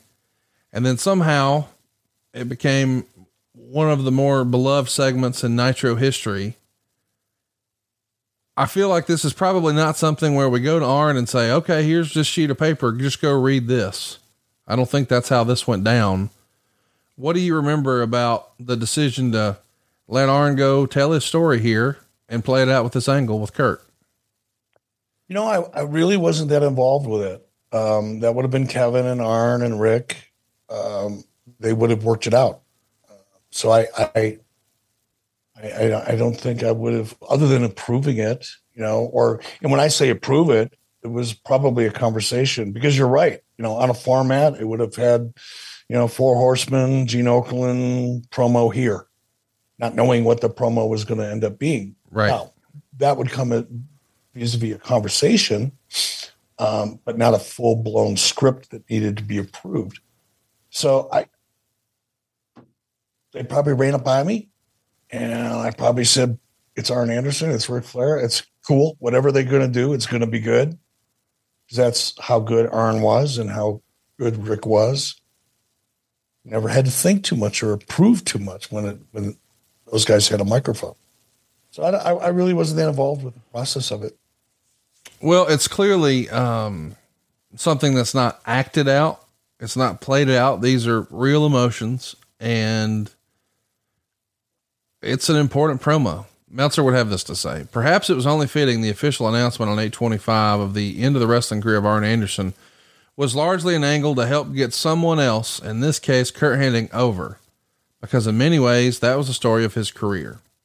Anderson, born Martin Lunde, in one of the best interviews of this or any other year, announced on the live WCW Nitro from Columbia, South Carolina, that he recognized he had nothing left to give due to neck injuries and he wouldn't be coming back. This announcement was confirmation of what nearly everyone had suspected since he had major neck surgery a few months back, which resulted in the strength in one of his hands being so weak he couldn't even button his own shirt. Anderson received an incredible standing ovation that overwhelmed even the reaction to Sting earlier in the show. When he showed up on camera for the first time since his operation before fans in his old stomping grounds. And the fans who reacted that way had no idea what he was going to be there for, while his longtime partner Ric Flair was in the background fighting hard to hold back tears. Anderson labeled himself as an average wrestler with average skill, average size, average speed, who achieved success through a lot of hard work. Although at his peak, Anderson was considered among the best workers in the world, he always low keyed his particular talents and would refer to himself as a solid journeyman wrestler. Just amazing stuff. The promo, the segment, the way Arn presents himself. I mean, I wish there were more Arn Andersons in wrestling. This was fantastic stuff, was it not? It was. And I'll I'll be honest with you, when I watched the show this morning, prepping for this podcast, uh, I watched that promo and I got tears in my eyes. It's what, 20 some odd years later? Yep. I mean, fucking amazing, really. And Ric's right. You know, it's it was amazing. First of all, Arn can deliver just about any promo he wants and make it sound believable, whether it is or isn't. But when it is believable and it is true, and a and a guy with Arnie Anderson's ability to connect to the audience tells that story, it's magic, you know, and not a lot of people can do that. Very few. And Arn did it so well.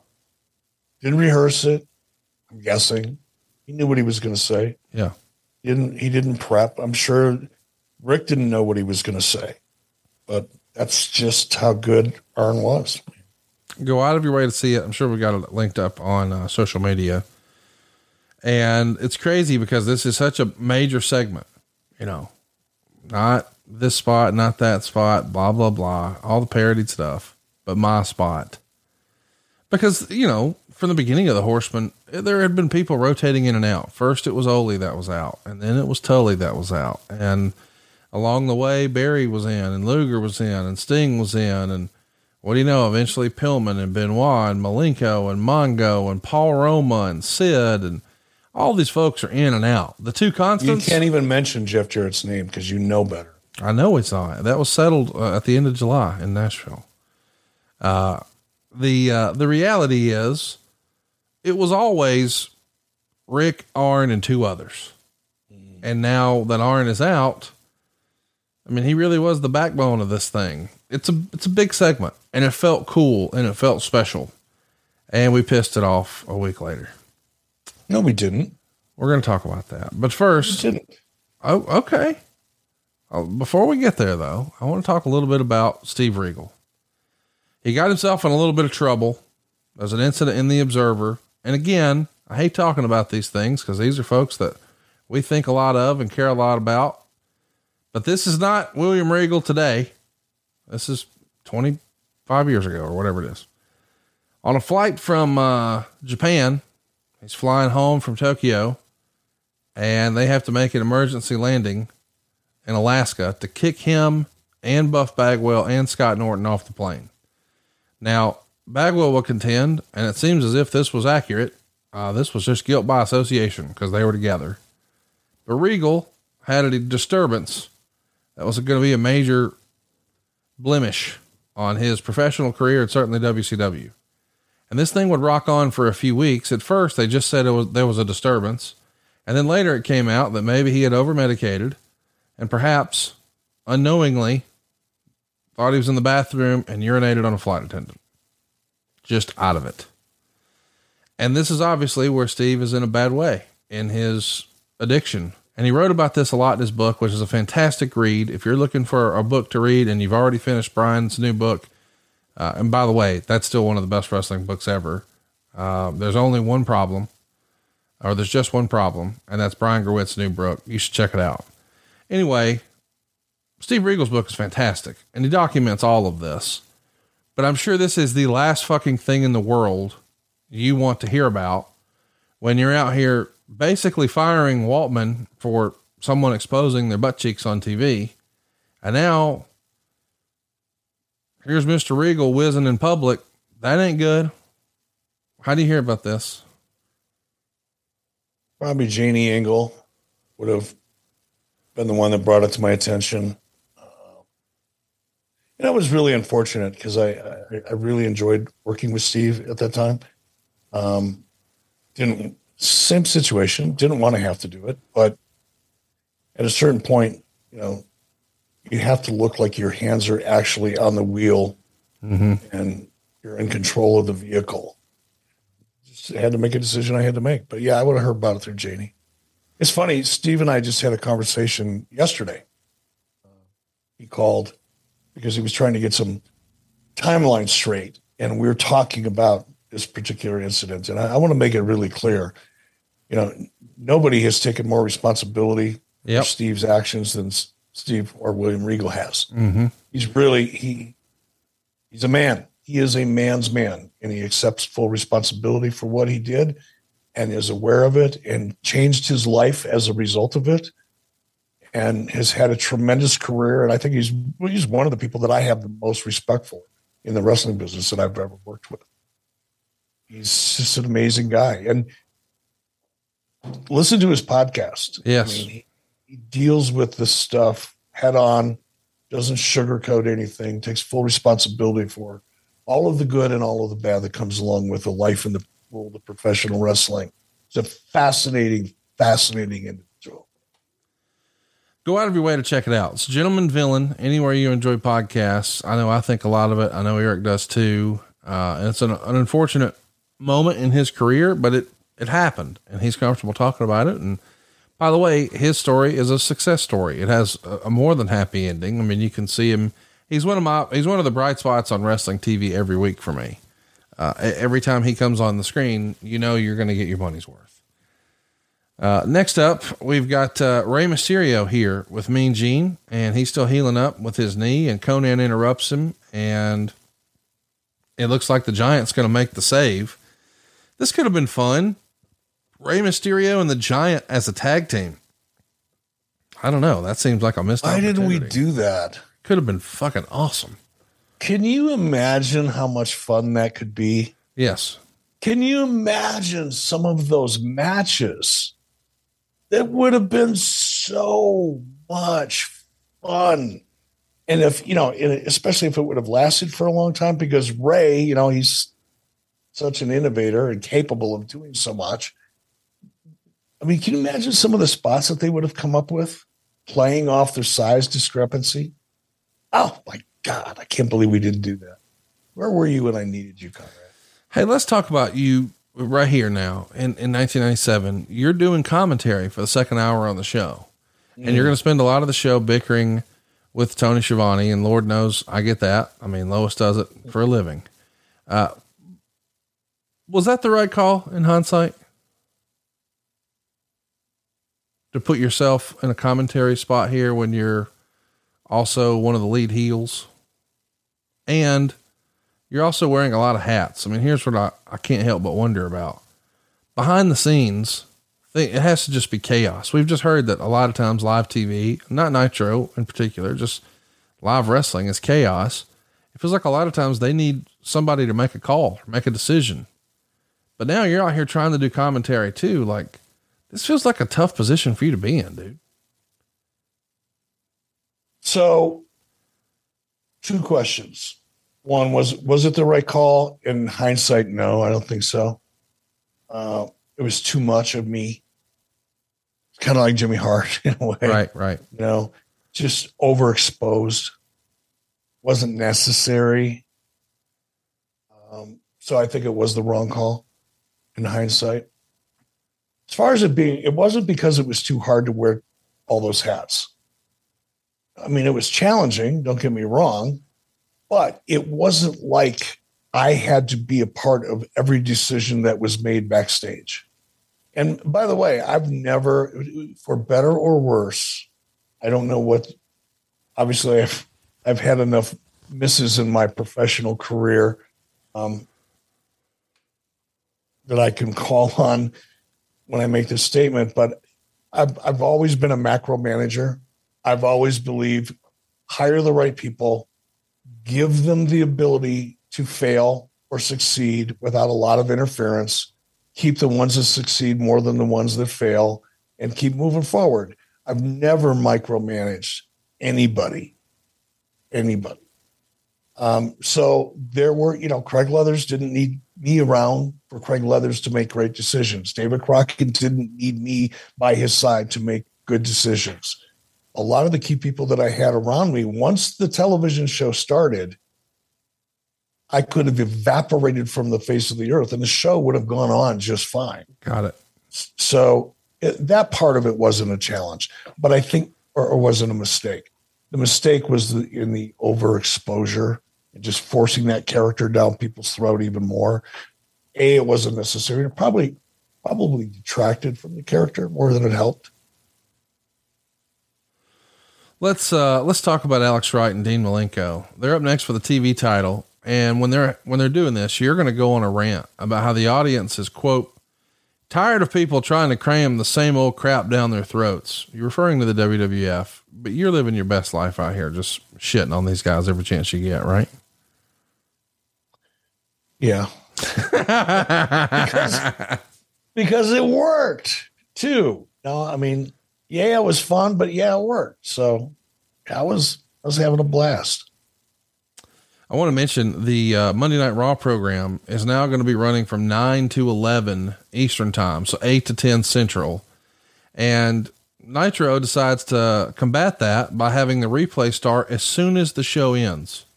So, hey, if you want to watch wrestling, don't you dare change the channel. We still got some here.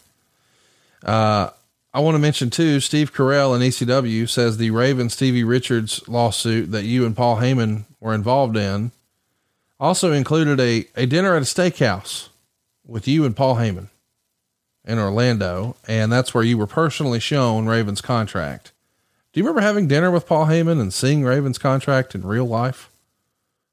I remember having dinner with Paul. I, I don't remember seeing the contract, although it may have happened. I just, I mean, I, do remember having dinner with Paul, but I do not remember, I don't even remember talking about Raven. Probably did. But I, I don't remember seeing the contract, and it wouldn't have mattered. It was Paul Heyman, for God's sake. Does anybody think that Paul Heyman at that time was above signing somebody else or forging somebody's name to a contract to prove a point? I don't. I love Paul Heyman, by the way. He's one of my favorite people, and we we we stay in touch. Um, but I heard it coming a mile away, but he was about he was about as sleazy as any sleazy wrestling promoter I've ever met at that time. Wow. Okay. Meaning he would do what he had to do. All right. Sleazy's not the right word. He would do whatever he had to do and he would justify it in a way that he felt perfectly comfortable with whatever decision he made or statement he made because he could justify it in his mind. There's a word the kids use these days, Eric. It's called finesse. And Paul Heyman was the first, one of the first, maybe the most prolific finesser. Does that mean the same as bullshit? No, it means he's a manipulator. He manipulates to make sure he, oh, he was a master at that. Man. He, he comes out manipulated, but that's a but that's a compliment. It is. He manipulated the audience. He manipulated the roster. He did. He, he did a great job. He won. That's what manipulation's big about. time. and and listen, he's still winning big time. You don't have to uh, be a master manipulator to win with Car Shield. Car Shield is who's bringing you this episode, and they make it easy and affordable to protect my car from expensive repairs. And that's just for starters. CarShield is the number one auto protection company in the United States, and they offer protection plans for around 100 bucks a month. The plans cover more parts than ever before, whether your car has 5,000 miles or 150,000 miles. And let me tell you how simple it is to get your car fixed. When you need a repair, you choose the mechanic, and CarShield's administrators handle the rest. That's it. You don't have to deal with paperwork or headaches you're taken care of. Same goes if your car breaks down or if you're stuck on the side of the road. Plans through CarShield also include coast to coast roadside assistance. CarShield administrators are there for you with rental car options and trip reimbursement at no extra cost, too. You'll get coverage today and you'll lock in a price now and it will never go up. That means as long as you own your car, no matter how old it is, you're protected from the rising costs of parts and repairs for your vehicle. CarShield helps protect my wallet from expensive car repairs and they can do the same for you. Go to carshield.com slash podcast to start your plan and lock in your pricing forever. That's carshield.com slash podcast. A deductible may apply. So let's talk about what's coming here. You know, it's going to be the Thursday night show. The Observer says World Championship Wrestling is expected to officially announce shortly the addition of a second two hour weekly live TV show starting at 8 p.m. on Thursday nights with the kickoff date planned for January on TBS. The show had been in the talking stages for months. At one point, it appeared to have been a definite, as TBS and its own ratings war with USA, Nickelodeon, and sister station TNT are all battling for the top spot in cable. They wanted the kind of weekly boost TNT has gotten from their wrestling show. With the money figure offered by TBS for the show believed to be about 12 million for the year, substantial enough to ensure the company is being easily and majorly profitable despite its huge talent costs, which will likely be increasing. At first, it appeared to be an easy decision. However, many in WCW feared the new show in a big way, both from a personal standpoint because of the increase in workload and the fear of television overexposure prematurely ending the current boom period and talent morale problems from adding 52 more dates per year on the road. Now, we've covered the Thunder debut in the archives, but my goodness, on a scale of 1 to 10, how bad did you not want to do this? I was torn, dude. I, I, I mean, and it was probably, if I had to list the decisions or choices that I made in terms of being the, the most significant blunders or poor choices or decisions, this was probably probably number one. That's the truth. Finger poke doom, all that bullshit aside. Agreeing to do this Thunder was one of, if not the most significant choices that led to WCW losing ground in 98 and 99. It was a horrible decision. But here's why I was torn. I knew it was wrong. So did everybody else. So did Brad Siegel. Brad Siegel didn't want me to do that show, not because he didn't want to, you know, see TBS do well. It wasn't a competitive thing. But Brad knew that it would dilute the audience, it would dilute the product it would overexpose it. He Brad didn't understand why the same way I did. Brad didn't understand how seeing those same characters that we see on Monday nights is really special, and then seeing them on Thursday, it's gonna you're gonna lose equity in those characters in that story. Brad just believed it was too much wrestling. Period. End of conversation. I I knew it. I saw that problem from an even more detailed perspective. I knew what was going to happen, and I didn't want to do that show. Harvey Schiller did not want to do that show. Brad Siegel, as I mentioned, did not want to do that show. The only guy that wanted to do the show was a guy by the name of Bill Burke, who was running TBS. He was excited because it was going to prop him up, but everybody else didn't want to do that show. Ted wanted to do the show. That was a Ted decision, not not a Harvey Schiller decision, not an Eric Bischoff decision, not a Brett Siegel decision, not even a Bill Burke decision. That was a Ted Turner decision. And I thought, as much as I didn't want to do it, and I knew all of the problems it was. Oh, and by the way, I didn't know during this period of time that in '98 the budget that was approved in 97 was going to get gutted a few months a few months into the year after making the decision to go ahead and move forward with TBS which by the way I don't know where the 12 million dollar figment of Dave Meltzer's, Meltzer's imagination came from but there was no money on the table mm.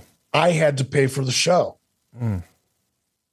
imagine Tony Khan having to pay for the show to put on TBS that we see on Wednesday nights. He did it first. Yeah, he did. That's called the buy-on, and they very, very rarely work. By the way, there's no math to support them. Now, if it's a strategy to eventually get you to a license fee, that obviously in Tony's case it worked really well. But for the most part, when you have to pay to put your television show on the air, it's going to die. But that's that's what we're faced with. And my decision was, do I? Because I was the only person that could say no. I, I, I imagine Harvey Schiller could have said no, but Harvey Schiller did not want to tell Ted Turner no. Nobody did.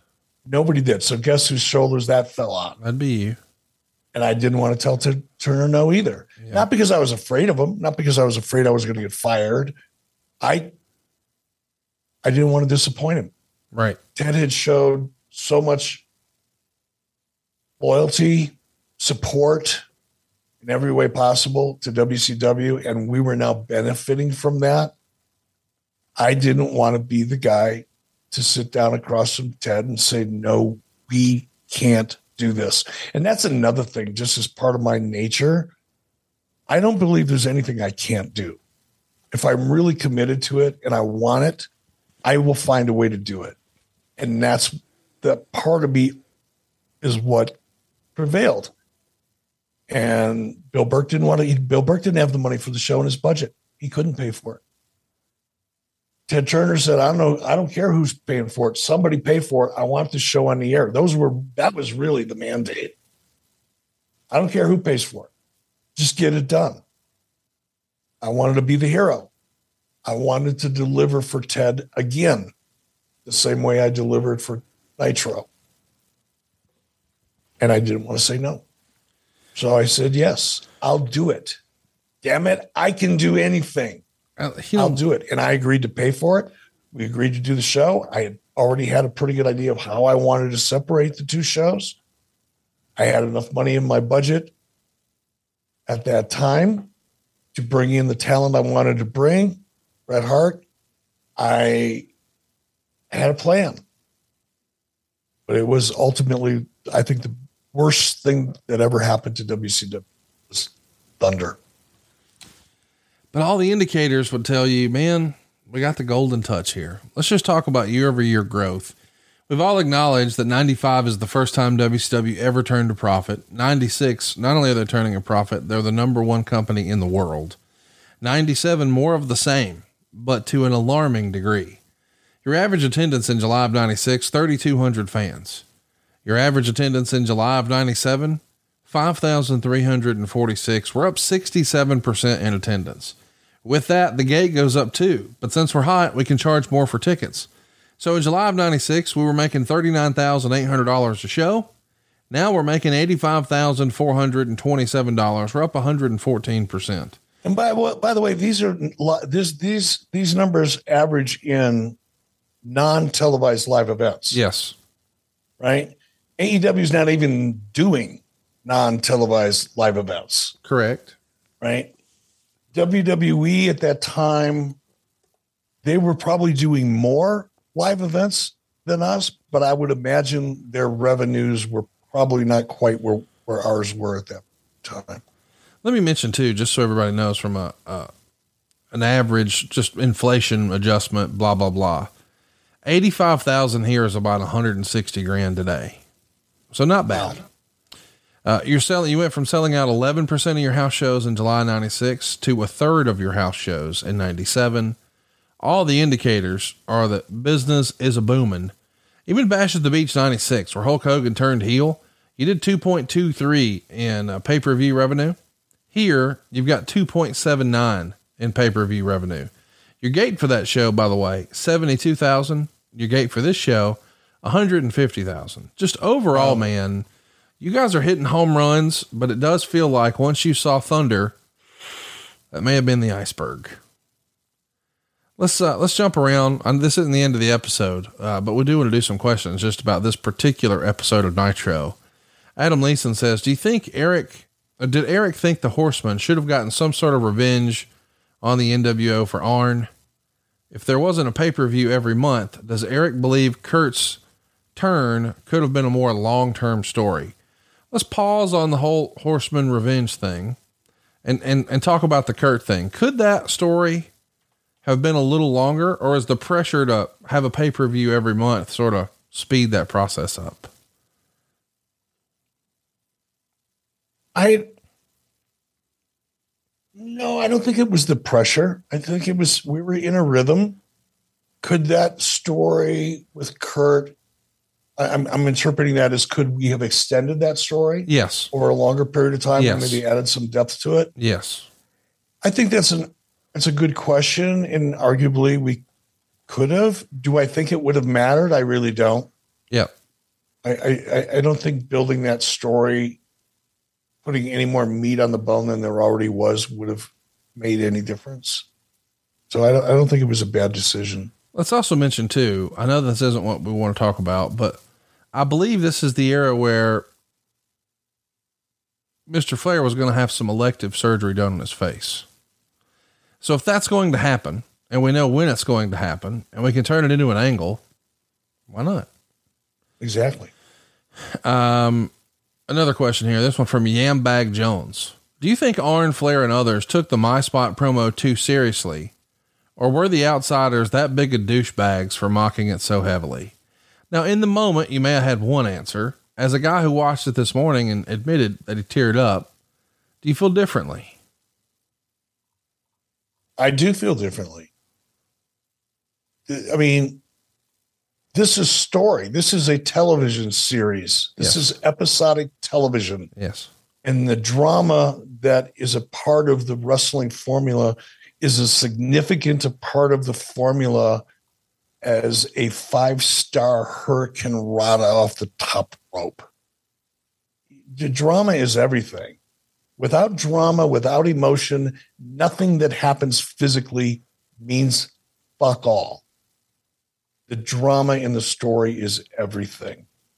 And as real as that story was, and it was real, and that was a real look, even even saying this, you know, because I have a lot of respect for Arn Anderson. We're not friends.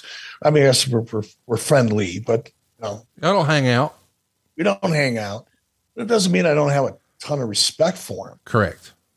I might not even like him, but I still have a ton of respect for him. And by the way, I don't dislike Arn, but You're I'm trying to make a point. Yeah. Um, but when you step into that ring and you make a part of your life a part of the story, nobody put a gun to his head. That's right.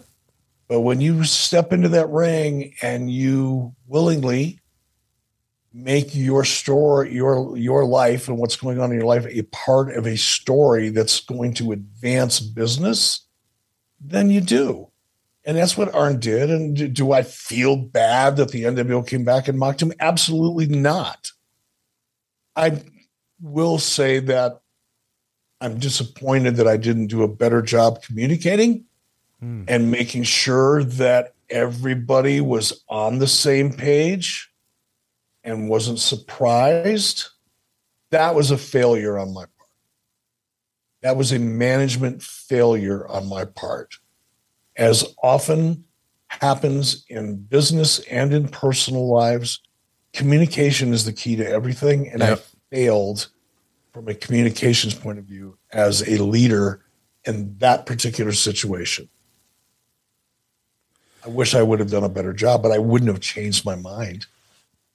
I'm I don't jumping want to take it back. I just wish I could have done it better. jumping way ahead here. I want to talk about. We'll hold it. Two Count Kyle says, Hey, Eric, who was the MVP of the cruiserweight division in your opinion? Seeing the names of in today's context is crazy knowing where their careers would ascend. But around this time, so September 97, who was your blue chipper? Got to pick one guy.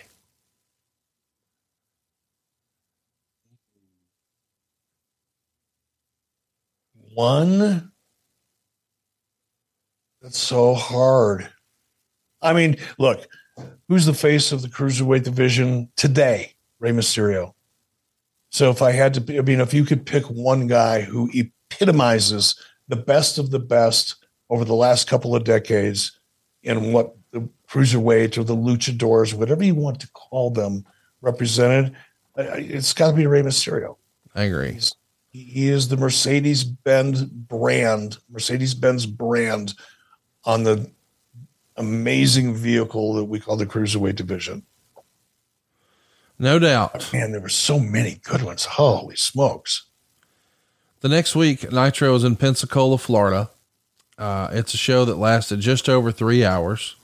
Meltzer would say they had far too many tape features, so the show dragged in spots. You've got 6,483 fans here. 5,648 of them paid $113,000. And they open the show with a, a well done Arn Anderson tribute and they replay the interview. And then we see a couple of horsemen, McMichael and Benoit beat Jarrett and Eddie Guerrero. Hennig's going to come out and he doesn't have the same four horsemen hand sign that everybody else is using. Benoit and Eddie are laying it in. Meanwhile, our, our man Double J is running around like he couldn't bust an egg. It's a great match, but McMichael kind of looks out of place here. Malenko helps Jarrett get the wind.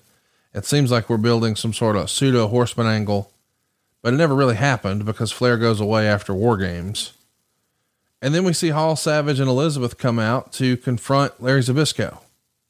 And Zbyszko says they must be friends with Hogan because they've got something on their nose. And uh, of course, Liz is looking pretty roll tide here. She's a shiny object. And uh, we enjoy Hall talking about Labor Day and sticking it to everyone's boss because they're here instead of working, blah, blah, blah. We get Mortis over Silver King. Um, Larry Zbyszko is on commentary saying that he wants to stand up to the NWO and take them out with ease. And Kanyon, by the way, here, even though he's not technically a cruiserweight, looks like a million bucks every time he comes out. Was Kanyon ahead of his time, do you think? Oh, light years. Yeah. Light years. What a, yeah. Well, that's a whole talk for two hours about Kanyon. But yeah, so far ahead of his time in so many ways.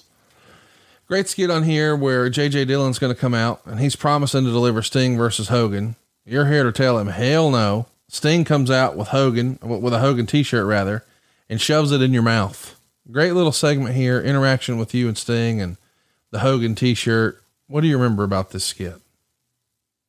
Crowd was just live, man. It was so much fun. You know? You've seen it a million times though. When you've got, in my case, I'm the heel. I'm talking to Gene. The audience sees Sting coming, so you have all that anticipation, and they know something's going to happen. And of course, Sting didn't sprint down there, right? He just milked every second of that, and the longer he milked it, the more it built. And the cool part is when you're me and you can't see it, but you can feel it. And I didn't know how far, you know, I couldn't see. Is he five feet away from me? Is he two feet away from me? Is he 20 feet away from me? So all you can do is feed off the crowd and anticipate when he's going to finally reach over and grab me um, by the intensity of the audience. That's so, I'm getting goosebumps just talking about it. It's so much fun that's the only thing I miss about the wrestling business are those moments when you're just you're just out there in front of those people and whether it's on television or not and they're reacting because they see something going on that you don't see and damn it's fun. It's really fun. It was a blast. That's what i remember. It was a blast. We got Yuji Nagata pinning Dean Malenko here when Jeff Jarrett interferes. Uh, Yuji Nagata still wrestling to this day, uh, which I think is just amazing. Uh, Ultimo Dragon. Sonny or t- Sonny Onoo and Yuji talk all the time. All the time. When I was over in Japan with Sonny last couple years ago, we went and had lunch with Yuji. He's still the same, man. Go out of your way if you're just looking for a fun match to watch. This one's only 437, but Ultimo Dragon beating La Parka by drop kicking a chair into Parka's face. Fantastic match. And then after the match, Dragon's going to put Sonny Onoo in the Dragon Sleeper. Uh, the, the cruiserweight division was just clicking on all cylinders, even though I don't know that you could call the park of that, but wow, how entertaining are those two guys together? Uh, Buff Bagwell's out next. He's going to beat uh, Glacier with the uh, blockbuster. Even Meltzer would say Bagwell has the presence. I guess they've given up on Glacier. Man, the timing of the Glacier character, we could talk about that till the cows come home, but man, if he was three or four years earlier, it could have been huge. But in this era of quote unquote realness with the NWO, it just did not work. Nope. Bad, bad timing is everything, man.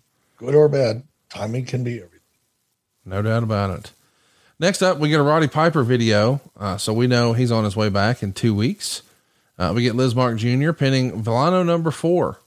Uh, Meltzer would say actually he pinned Villano number five, who did the switch at four minutes and ten seconds. This is great stuff though, because they don't notice it the first time, even the announcers, not one of them. The second time they do the old switcheroo, Tenay notices it and has to call attention to uh, Tony Schiavone and Zbyszko. And by the way, I don't know if you keep up with this, Eric, but Villano number four is actually in a mask versus mask match for AAA. They got a triple mania coming up in mid October. And Villano number four, besides being here on Nitro, went on to be a big time legend in Mexico. I think everybody listening to this familiar with Pentagon Jr. and what a hell of a job he's done, not only with Impact and MLW, but certainly of late with AEW. And they're going to be in like their ver- the AAA version of WrestleMania, mask versus mask. I know you love to see famous luchadors lose their mask. You'll probably be watching that one, right? I'd like to go to it. I'm going if you want to go. I'm not even kidding. I've never been to Mexico City and I want to go to a Triple Mania if you want to go. Absolutely. I'll tag you in on that one. I, I knew when somebody's losing their mask, you can just sign you up. You're in. Absolutely. man. Just I, I can't imagine the look on their faces when you're if, if me and you were lucky enough to walk around backstage, they're gonna be like, Oh fuck, what's he doing here? He's gonna take our mask. uh really fun stuff here. But you have Raven walk out and um we're starting to do we're tr- we're trying a little bit where we can to push the luchadors but with Lizmark Jr. and Villano number four, who for whatever reason weren't getting a bunch of attention from the announcers, they're almost the backdrop to Raven coming out and people talking about Raven. Next up, Lex Luger's going to do an interview uh, asking DDP to come out. So, of course, he didn't. But the idea here is Luger and Dallas don't trust each other because Dallas hit Luger with a diamond cutter. So, even the announcers thought, well, maybe he's with the NWO. But instead, what we're treated to is Disco Inferno coming out, dancing with the Nitro girls, and then getting into a shoving match with Alex Wright. Goodness gracious. So he's back. He's got his job back, which is good, I guess. And then he uh, helps interfere to uh, help Alex Wright retain his TV title over Hugh Morris. Match was not all that great. And Meltzer would say, Disco returned because the WWF had no interest in him and he came crawling back to you. Is that pretty much how you remember it going down? I don't. And I, I'm I, I'm not calling bullshit. I don't know. Yeah. I don't even. I, this is the first I've heard that Disco tried to get a job with WWE. So I don't know. Maybe it's true. Well, that was in the Observer. I don't know that. You know, that could have been rumor and innuendo. So Sting, the Crow, the Man, these vignettes really helped get him over, uh, even while he's never speaking. Uh, but Stevie Richards would be speaking, and he's going to beat Damien in 48 seconds with Raven's DDT. And uh, that happens all before the match even really starts. And Richards tries to uh, deliver the CPR and mouth to mouth routine and doing his old early ECW clueless putts gimmick. I loved this version of Stevie Richards. It wasn't long for WCW. Why don't you think he had more success here? Is it just too much talent on the roster at this point to feature everybody, or did you just not see it? No, no, I, I saw it, I, and I liked Stevie Richards as well. There's a lot of things I liked about him, um, but it just it just didn't click. You know, some things look like they should on paper, and you would expect them to, and they just don't. Um, just whatever. P- perhaps if it would have been pushed harder and a longer commitment would have made, been made, and more effort would have been into it, it may have caught in fire. But I just it wasn't my my instinct just told me it wasn't going to work with this audience. You must have felt the same way about Big Bubba as part of the NWO. He's going to come out, do an interview, and say, My name's Ray Traylor. When I was off, I didn't get one card or letter from anyone in the NWO. Sort of saying he's done with that. He's with WCW now. So he pins Prince Iaukea in like three minutes with the Bubba Slam. And Meltzer would say he's going to be one of the 90 other wrestlers in WCW headed to oblivion. And I could see why he would say that, but at the same point, it's not exactly like he was a featured spot of the NWO either. It's just hard to stand out when you've got this much talent on a roster this deep with these hot of stories, right? Yeah. And and fairness, the casting process for the NWO didn't exist at that point. Right. It just which is really too bad because it started out, you know, and started out I got lucky, right? Um but did a good job of casting the NWO and focused on that. And then as it became more successful, lost focus on that and the casting became less important. And we saw what happened. Casting is a really important thing, by the way. Let's get to the controversy. The real reason we're here. Uh, Meltzer would say this this week's major controversy involves the revolves around the skit that Kevin Nash is Arn Anderson, Syxx is Ric Flair, Marcus Bagwell is Curt Hennig, and Konnan as Steve McMichael did on Nitro during their imitation of the now famous Arn Anderson interview from one week earlier. As the story goes, the deal was played out ahead of time where they would dedicate the show to Anderson. Then the NWO would make so much fun of him with the combination of the two things, theoretically building up tremendous heat, which is what happened. We got more reaction, some very positive, thinking it was hilarious, and some very negative, thinking it was in terrible taste, largely depending upon what part of the country people were from and who they grew up watching. Originally, the finish of the skit was going to have the horseman run out and totally clean house on the NWO, with Anderson watching from the stage area with his arms folded and a big smile on his face. Before the show started, Terry Taylor was told by Eric Bischoff to nix the horseman comeback and not let them do the run in, which it is believed to have come at the suggestion of Nash. I don't believe that. Later in the show, that. Later in the show, Flair was supposed to instead do an interview. But by this time, Flair was so mad he refused to go on because he felt by not coming out at the end of the skit, it made the horseman look so bad there was nothing he could do to salvage the situation. Anderson wasn't as mad immediately after the skit, but was said to be furious later that night, including winding up in a confrontation with Booker Kevin Sullivan after calling home and finding out how upset and mad his wife and 12 year old son were. Flair was so mad about the portrayal of him Flair wasn't so mad about the portrayal of him, but the betrayal of his best friend, who he's been protective of, and the mockery of the very serious retirement interview he did the week before. There were even reports that Anderson wound up so mad he was thinking of quitting the company. Flair's contract expires in February, and he hasn't signed an extension. Although the WWF, due to the lawsuit against WCW, is very leery about doing anything that would look like they were interested in WCW talent right now even though you'd have to think like they would want Flair as maybe the only primarily goodwill ambassador more so than a full time wrestler. There are also reports that some or all of the behind the scenes controversy was simply Kevin Sullivan, Brian Pillman stuff, although my impression is that is not the case. Of course, the only sense is if the War Games were to turn out to be Horsemen versus NWO, which isn't going to be the case. Let's take a timeout right there. We know it is going to wind up being the Horsemen versus the NWO, so that's inaccurate.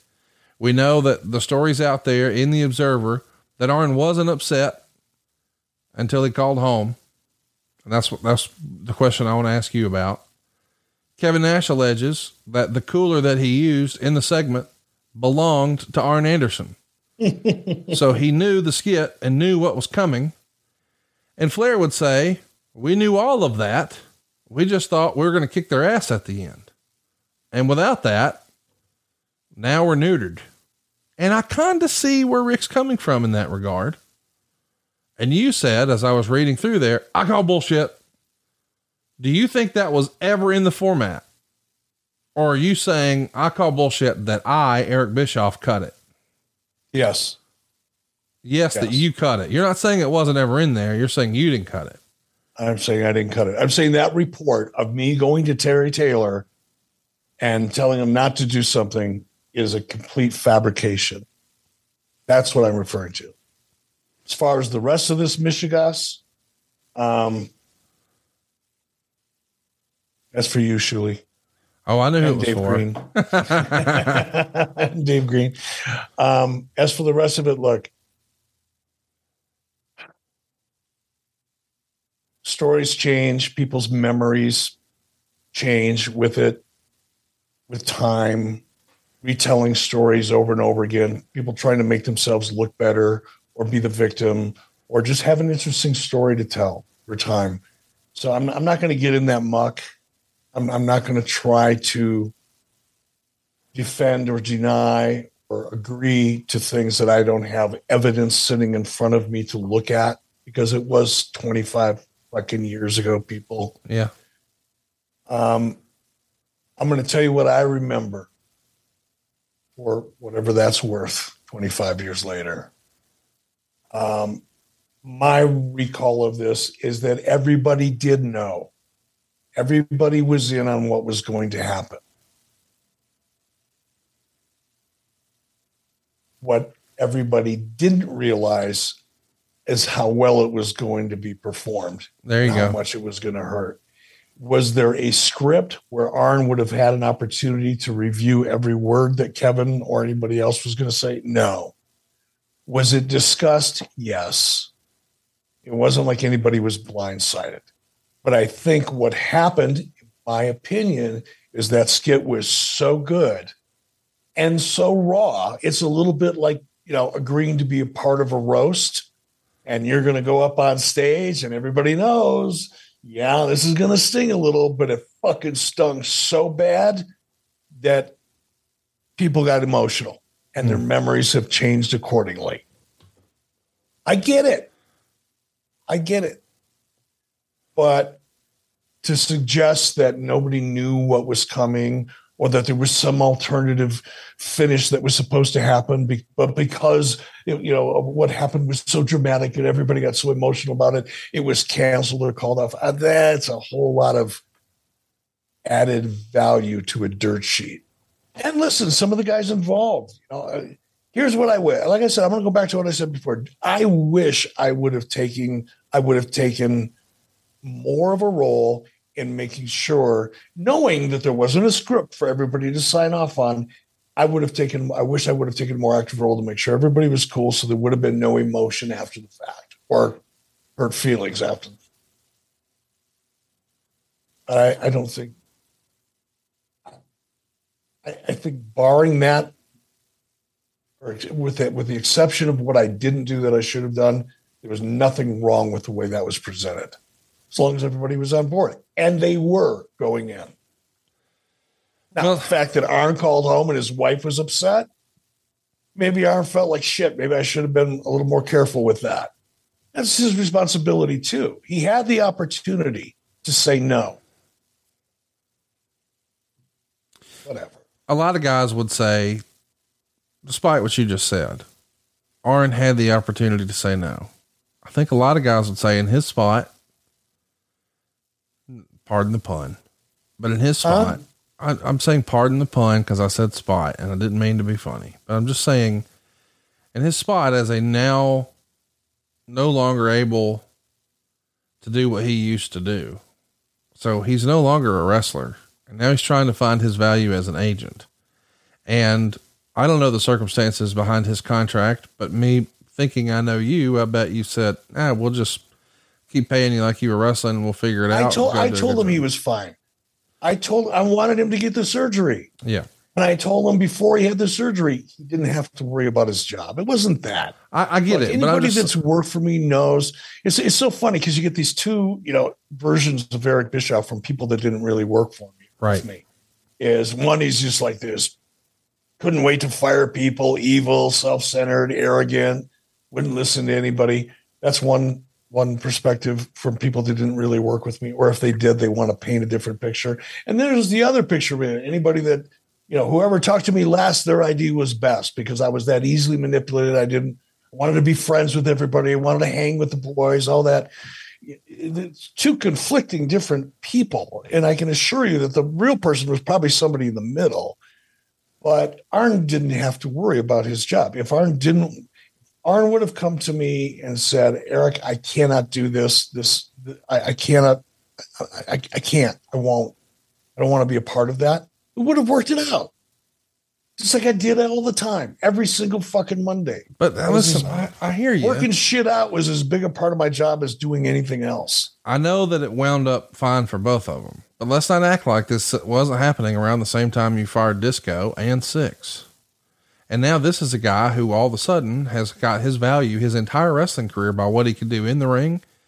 And now he's got to be thinking about that 12 year old boy at home and maybe another one on the way. Cause I think Brock was born in 97. Like, dude, I, I need this job.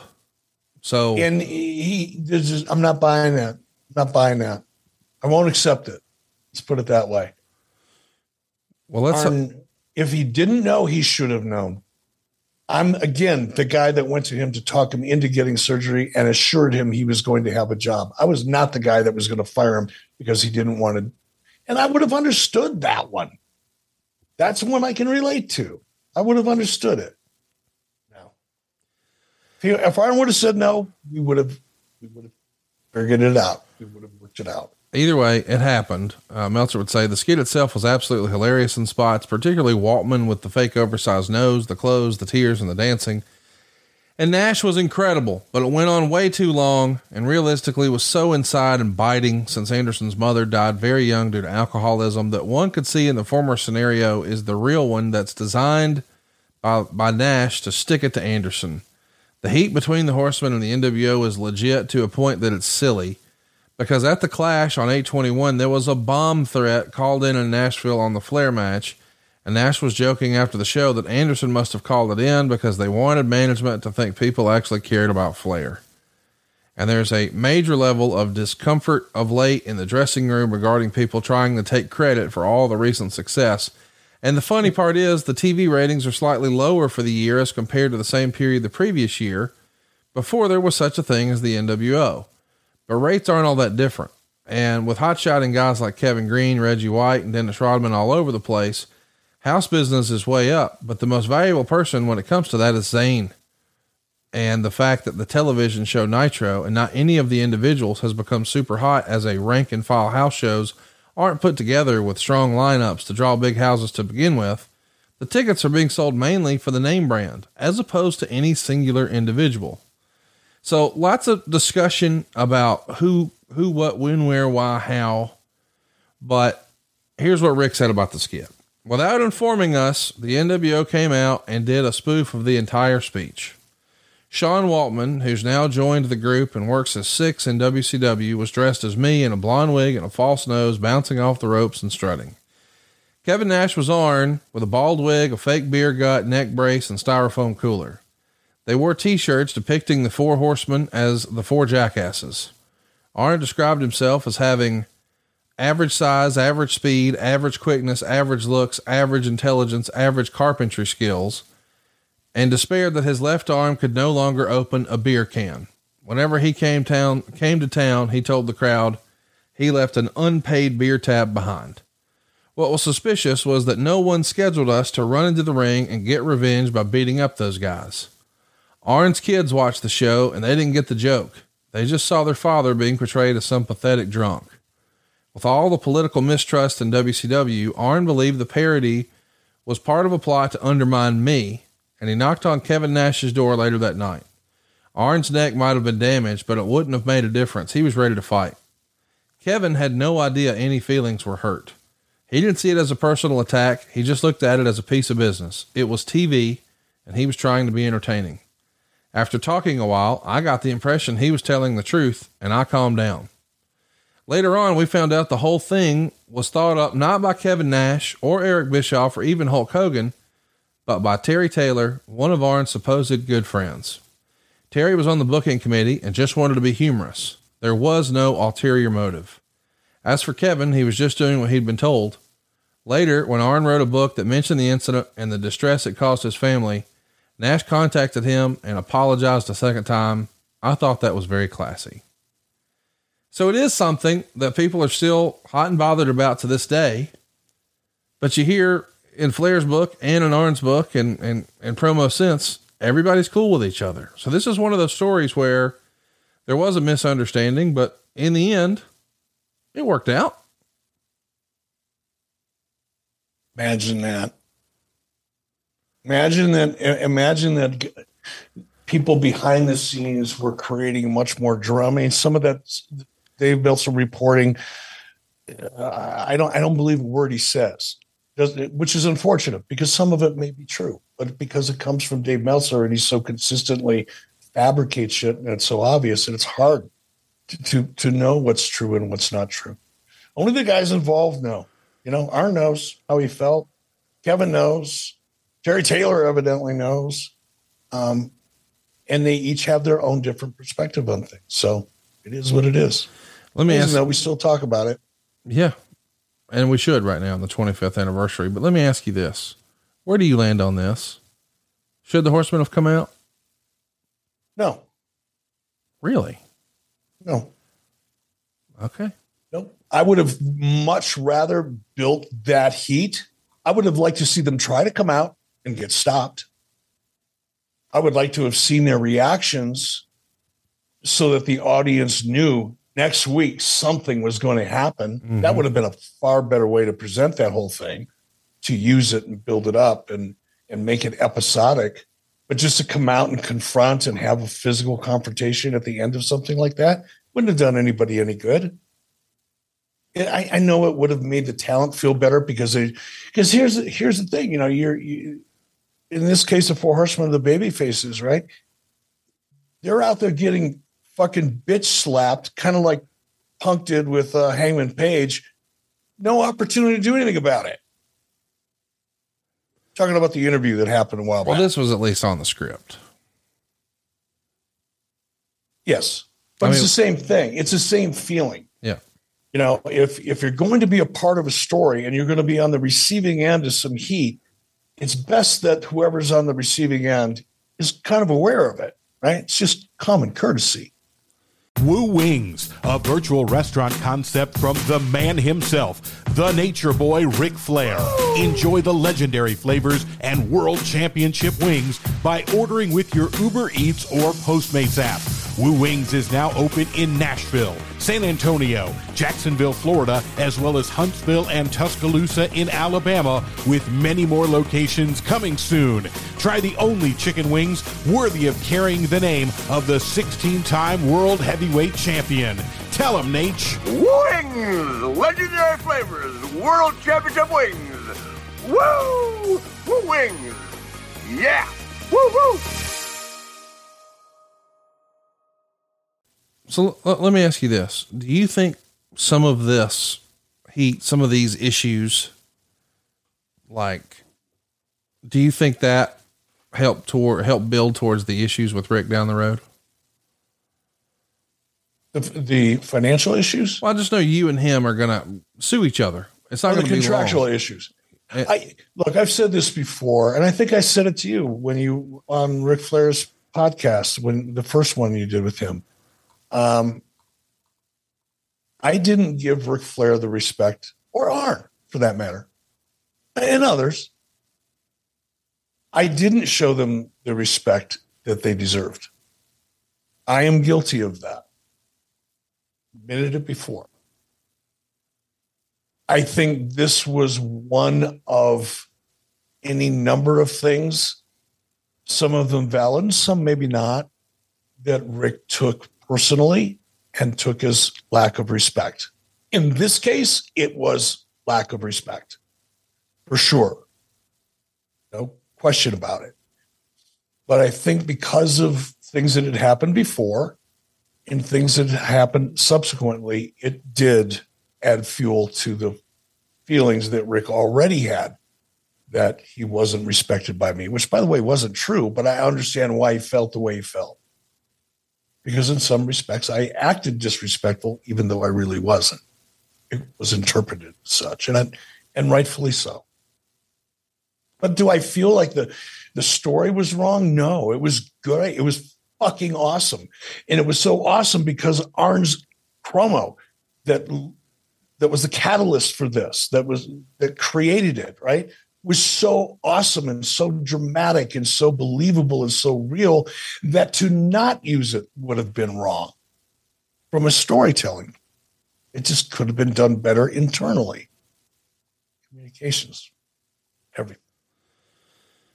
Well, and not only that, but I feel like sometimes it's our focus that is everything. And I'm talking a lot today about our friends over at Feals because they've created something that's really helped me level up my game. I'm talking about Feal's brand new focus melts.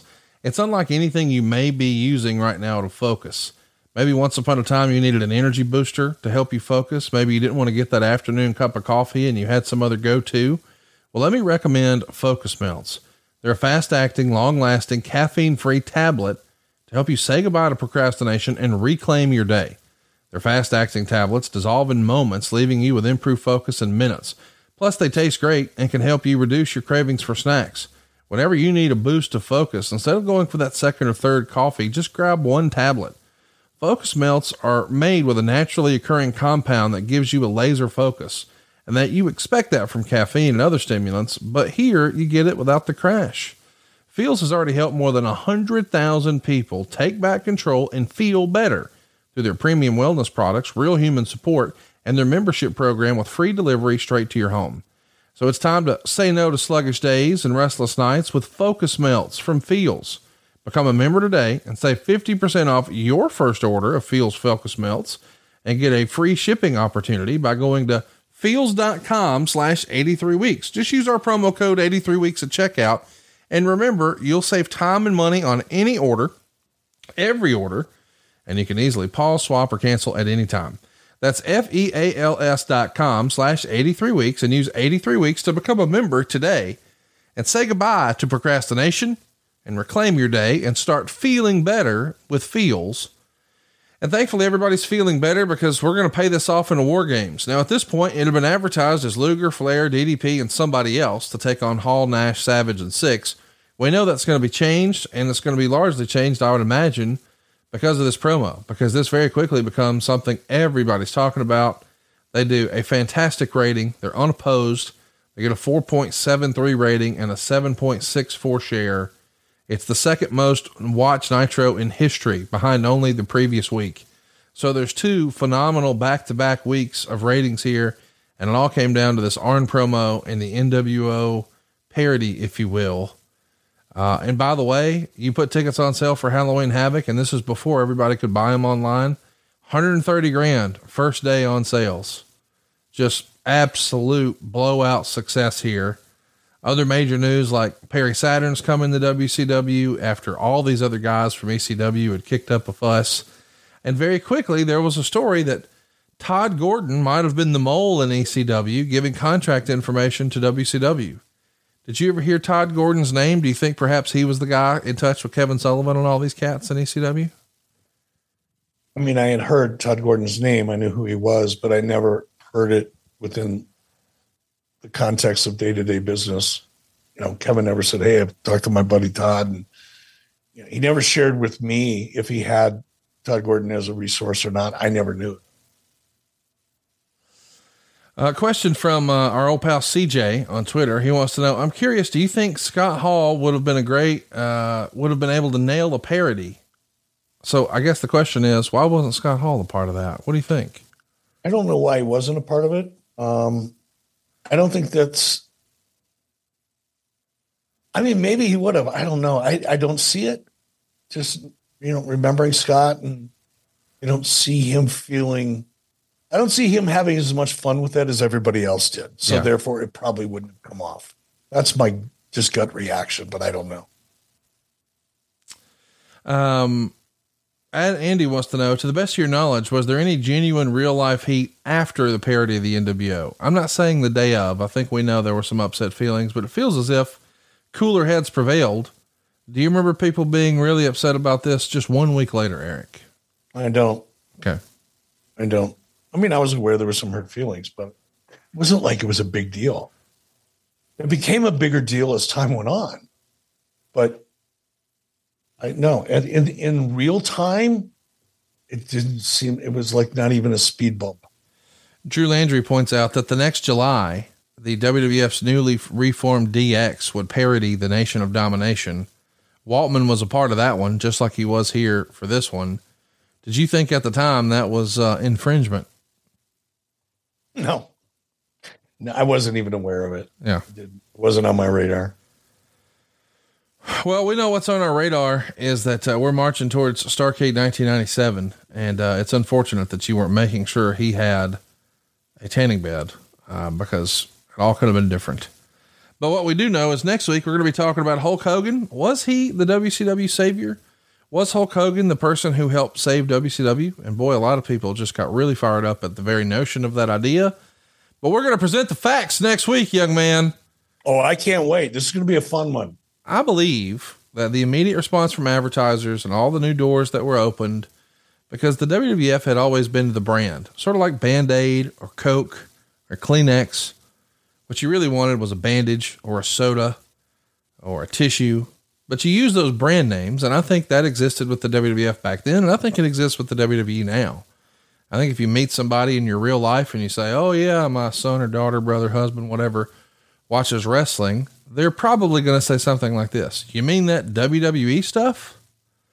They were the brand, and Hulk Hogan helped change that. And I think charted the course of WCW and changed the course of wrestling history forever with the jump. So we'll talk about that and debate it and get ourselves in a lot of trouble and create some controversy, and people will be clicking all around. But don't worry, because afterwards, Eric and I are going to go celebrate with a little alcohol because that's what we like to do. Uh, my man admitted today he don't give a damn. He'll drink a warm beer. But what I've at least talked him into is because I'm going to be with Eric later this week in uh, Dallas, Texas, of all places. And I'm bringing some ZBiotics pre alcohol probiotic with me. And the reason I'm doing that is because it's the world's first genetically engineered probiotic. It was invented by PhD scientists to tackle rough mornings after drinking. And here's how it works when you drink, alcohol gets converted into a toxic byproduct in the gut. It's this byproduct, not dehydration, that gets the blame for your rough next day. And ZBiotics produces an enzyme to break down this byproduct. It's designed to work like your liver, but in your gut where you really need it most. So just remember to drink ZBiotics before drinking alcohol, drink responsibly, and get a good night's sleep to feel your best tomorrow. I've been a believer all year. I think I tried this for the first time last year. But now, whenever I know I'm going to be drinking, buddy, I start with ZBiotics. And I do that not necessarily because I don't want to feel bad the next day, but I want to feel at my best the next day. I need to be productive. I am Mr. No Days Off. As Eric and I are recording this, it's a Saturday morning. Tomorrow morning, on Sunday morning, I'll be recording again. So I can't afford to go out and feel terrible or even feel less than. ZBiotics makes sure I don't. I encourage you to give ZBiotics a try for yourself. Go to zbiotics.com forward slash 83 weeks to get 15% off your first order when you use 83 weeks at checkout. I want to mention ZBiotics is backed with a 100% money back guarantee. So if you're unsatisfied for any reason, they'll refund your money, no questions asked. But I've been a big believer in this, and I want to recommend that Labor Day weekend is right around the corner. So order a pack of ZBiotics for you and your friends, and do that today to make sure you get it in time for the long weekend. Remember to head to zbiotics.com slash 83 weeks and use the promo code 83 weeks at checkout for 15% off and we thank ZBiotics for sponsoring today's episode. Eric, what'd you think, man? Did we do this justice? Arn Anderson and the NWO and these controversial promos back and forth from 25 years ago? Oh, I thought you were talking about ZBiotics. See, I got mine with me. Look I you. never get, I, I hardly ever leave home without my ZBiotics. And when I knew that you and I were going to be in Dallas together next week, I ordered it and I just opened the box while you were doing the read. It's right here on my desk. I'm packing it. Did we do it justice? Of course, I think we always do. We always do our shows justice, brother. We because of guys like Derek and the research and the research and time that you put into it, and frankly, my reaction, yeah, I think was all real and honest, and therefore, it has to be a good show. Check it out, boys and girls. I can't wait for you guys to see what we've got cooking. Some really fun stuff being planned. And of course, this week, if you're going to be in Dallas, we encourage you to check out Podcast Movement. If you're an aspiring podcaster interested in the podcast business, I think this will be like the fifth time we've been there to speak and participate. We've been all over with these folks. We can't wait to do it again. Uh, so it'll be uh, myself and Eric and maybe a few other folks uh, tagging along there in Dallas. And hope to see you guys here next week, man, talking all things Hulk Hogan. Was he the savior of WCW? I, I think so. And we're going to make the argument. I may wind up playing devil's advocate, though. You never know. But we know the one thing's for sure we're out of time. We'll see you next week, right here on 83 Weeks. John brings his skewed sense of humor. Jeff brings tips to cut strokes off your next round. Together, it's those weekend golf guys. They'll pay a lot of money to PXG and Titleist and Callaway and on and on and on, right? How many yards do you think you're going to pick up with that extra driver? I think I can get an extra 5 to 10. What if I give you 15 to 20? you pay me more. Jeff Smith right? teaches on the sliding scale. those weekend golf guys, the podcast, part of the Bleav Network. Just search B L E A V on YouTube or wherever you listen.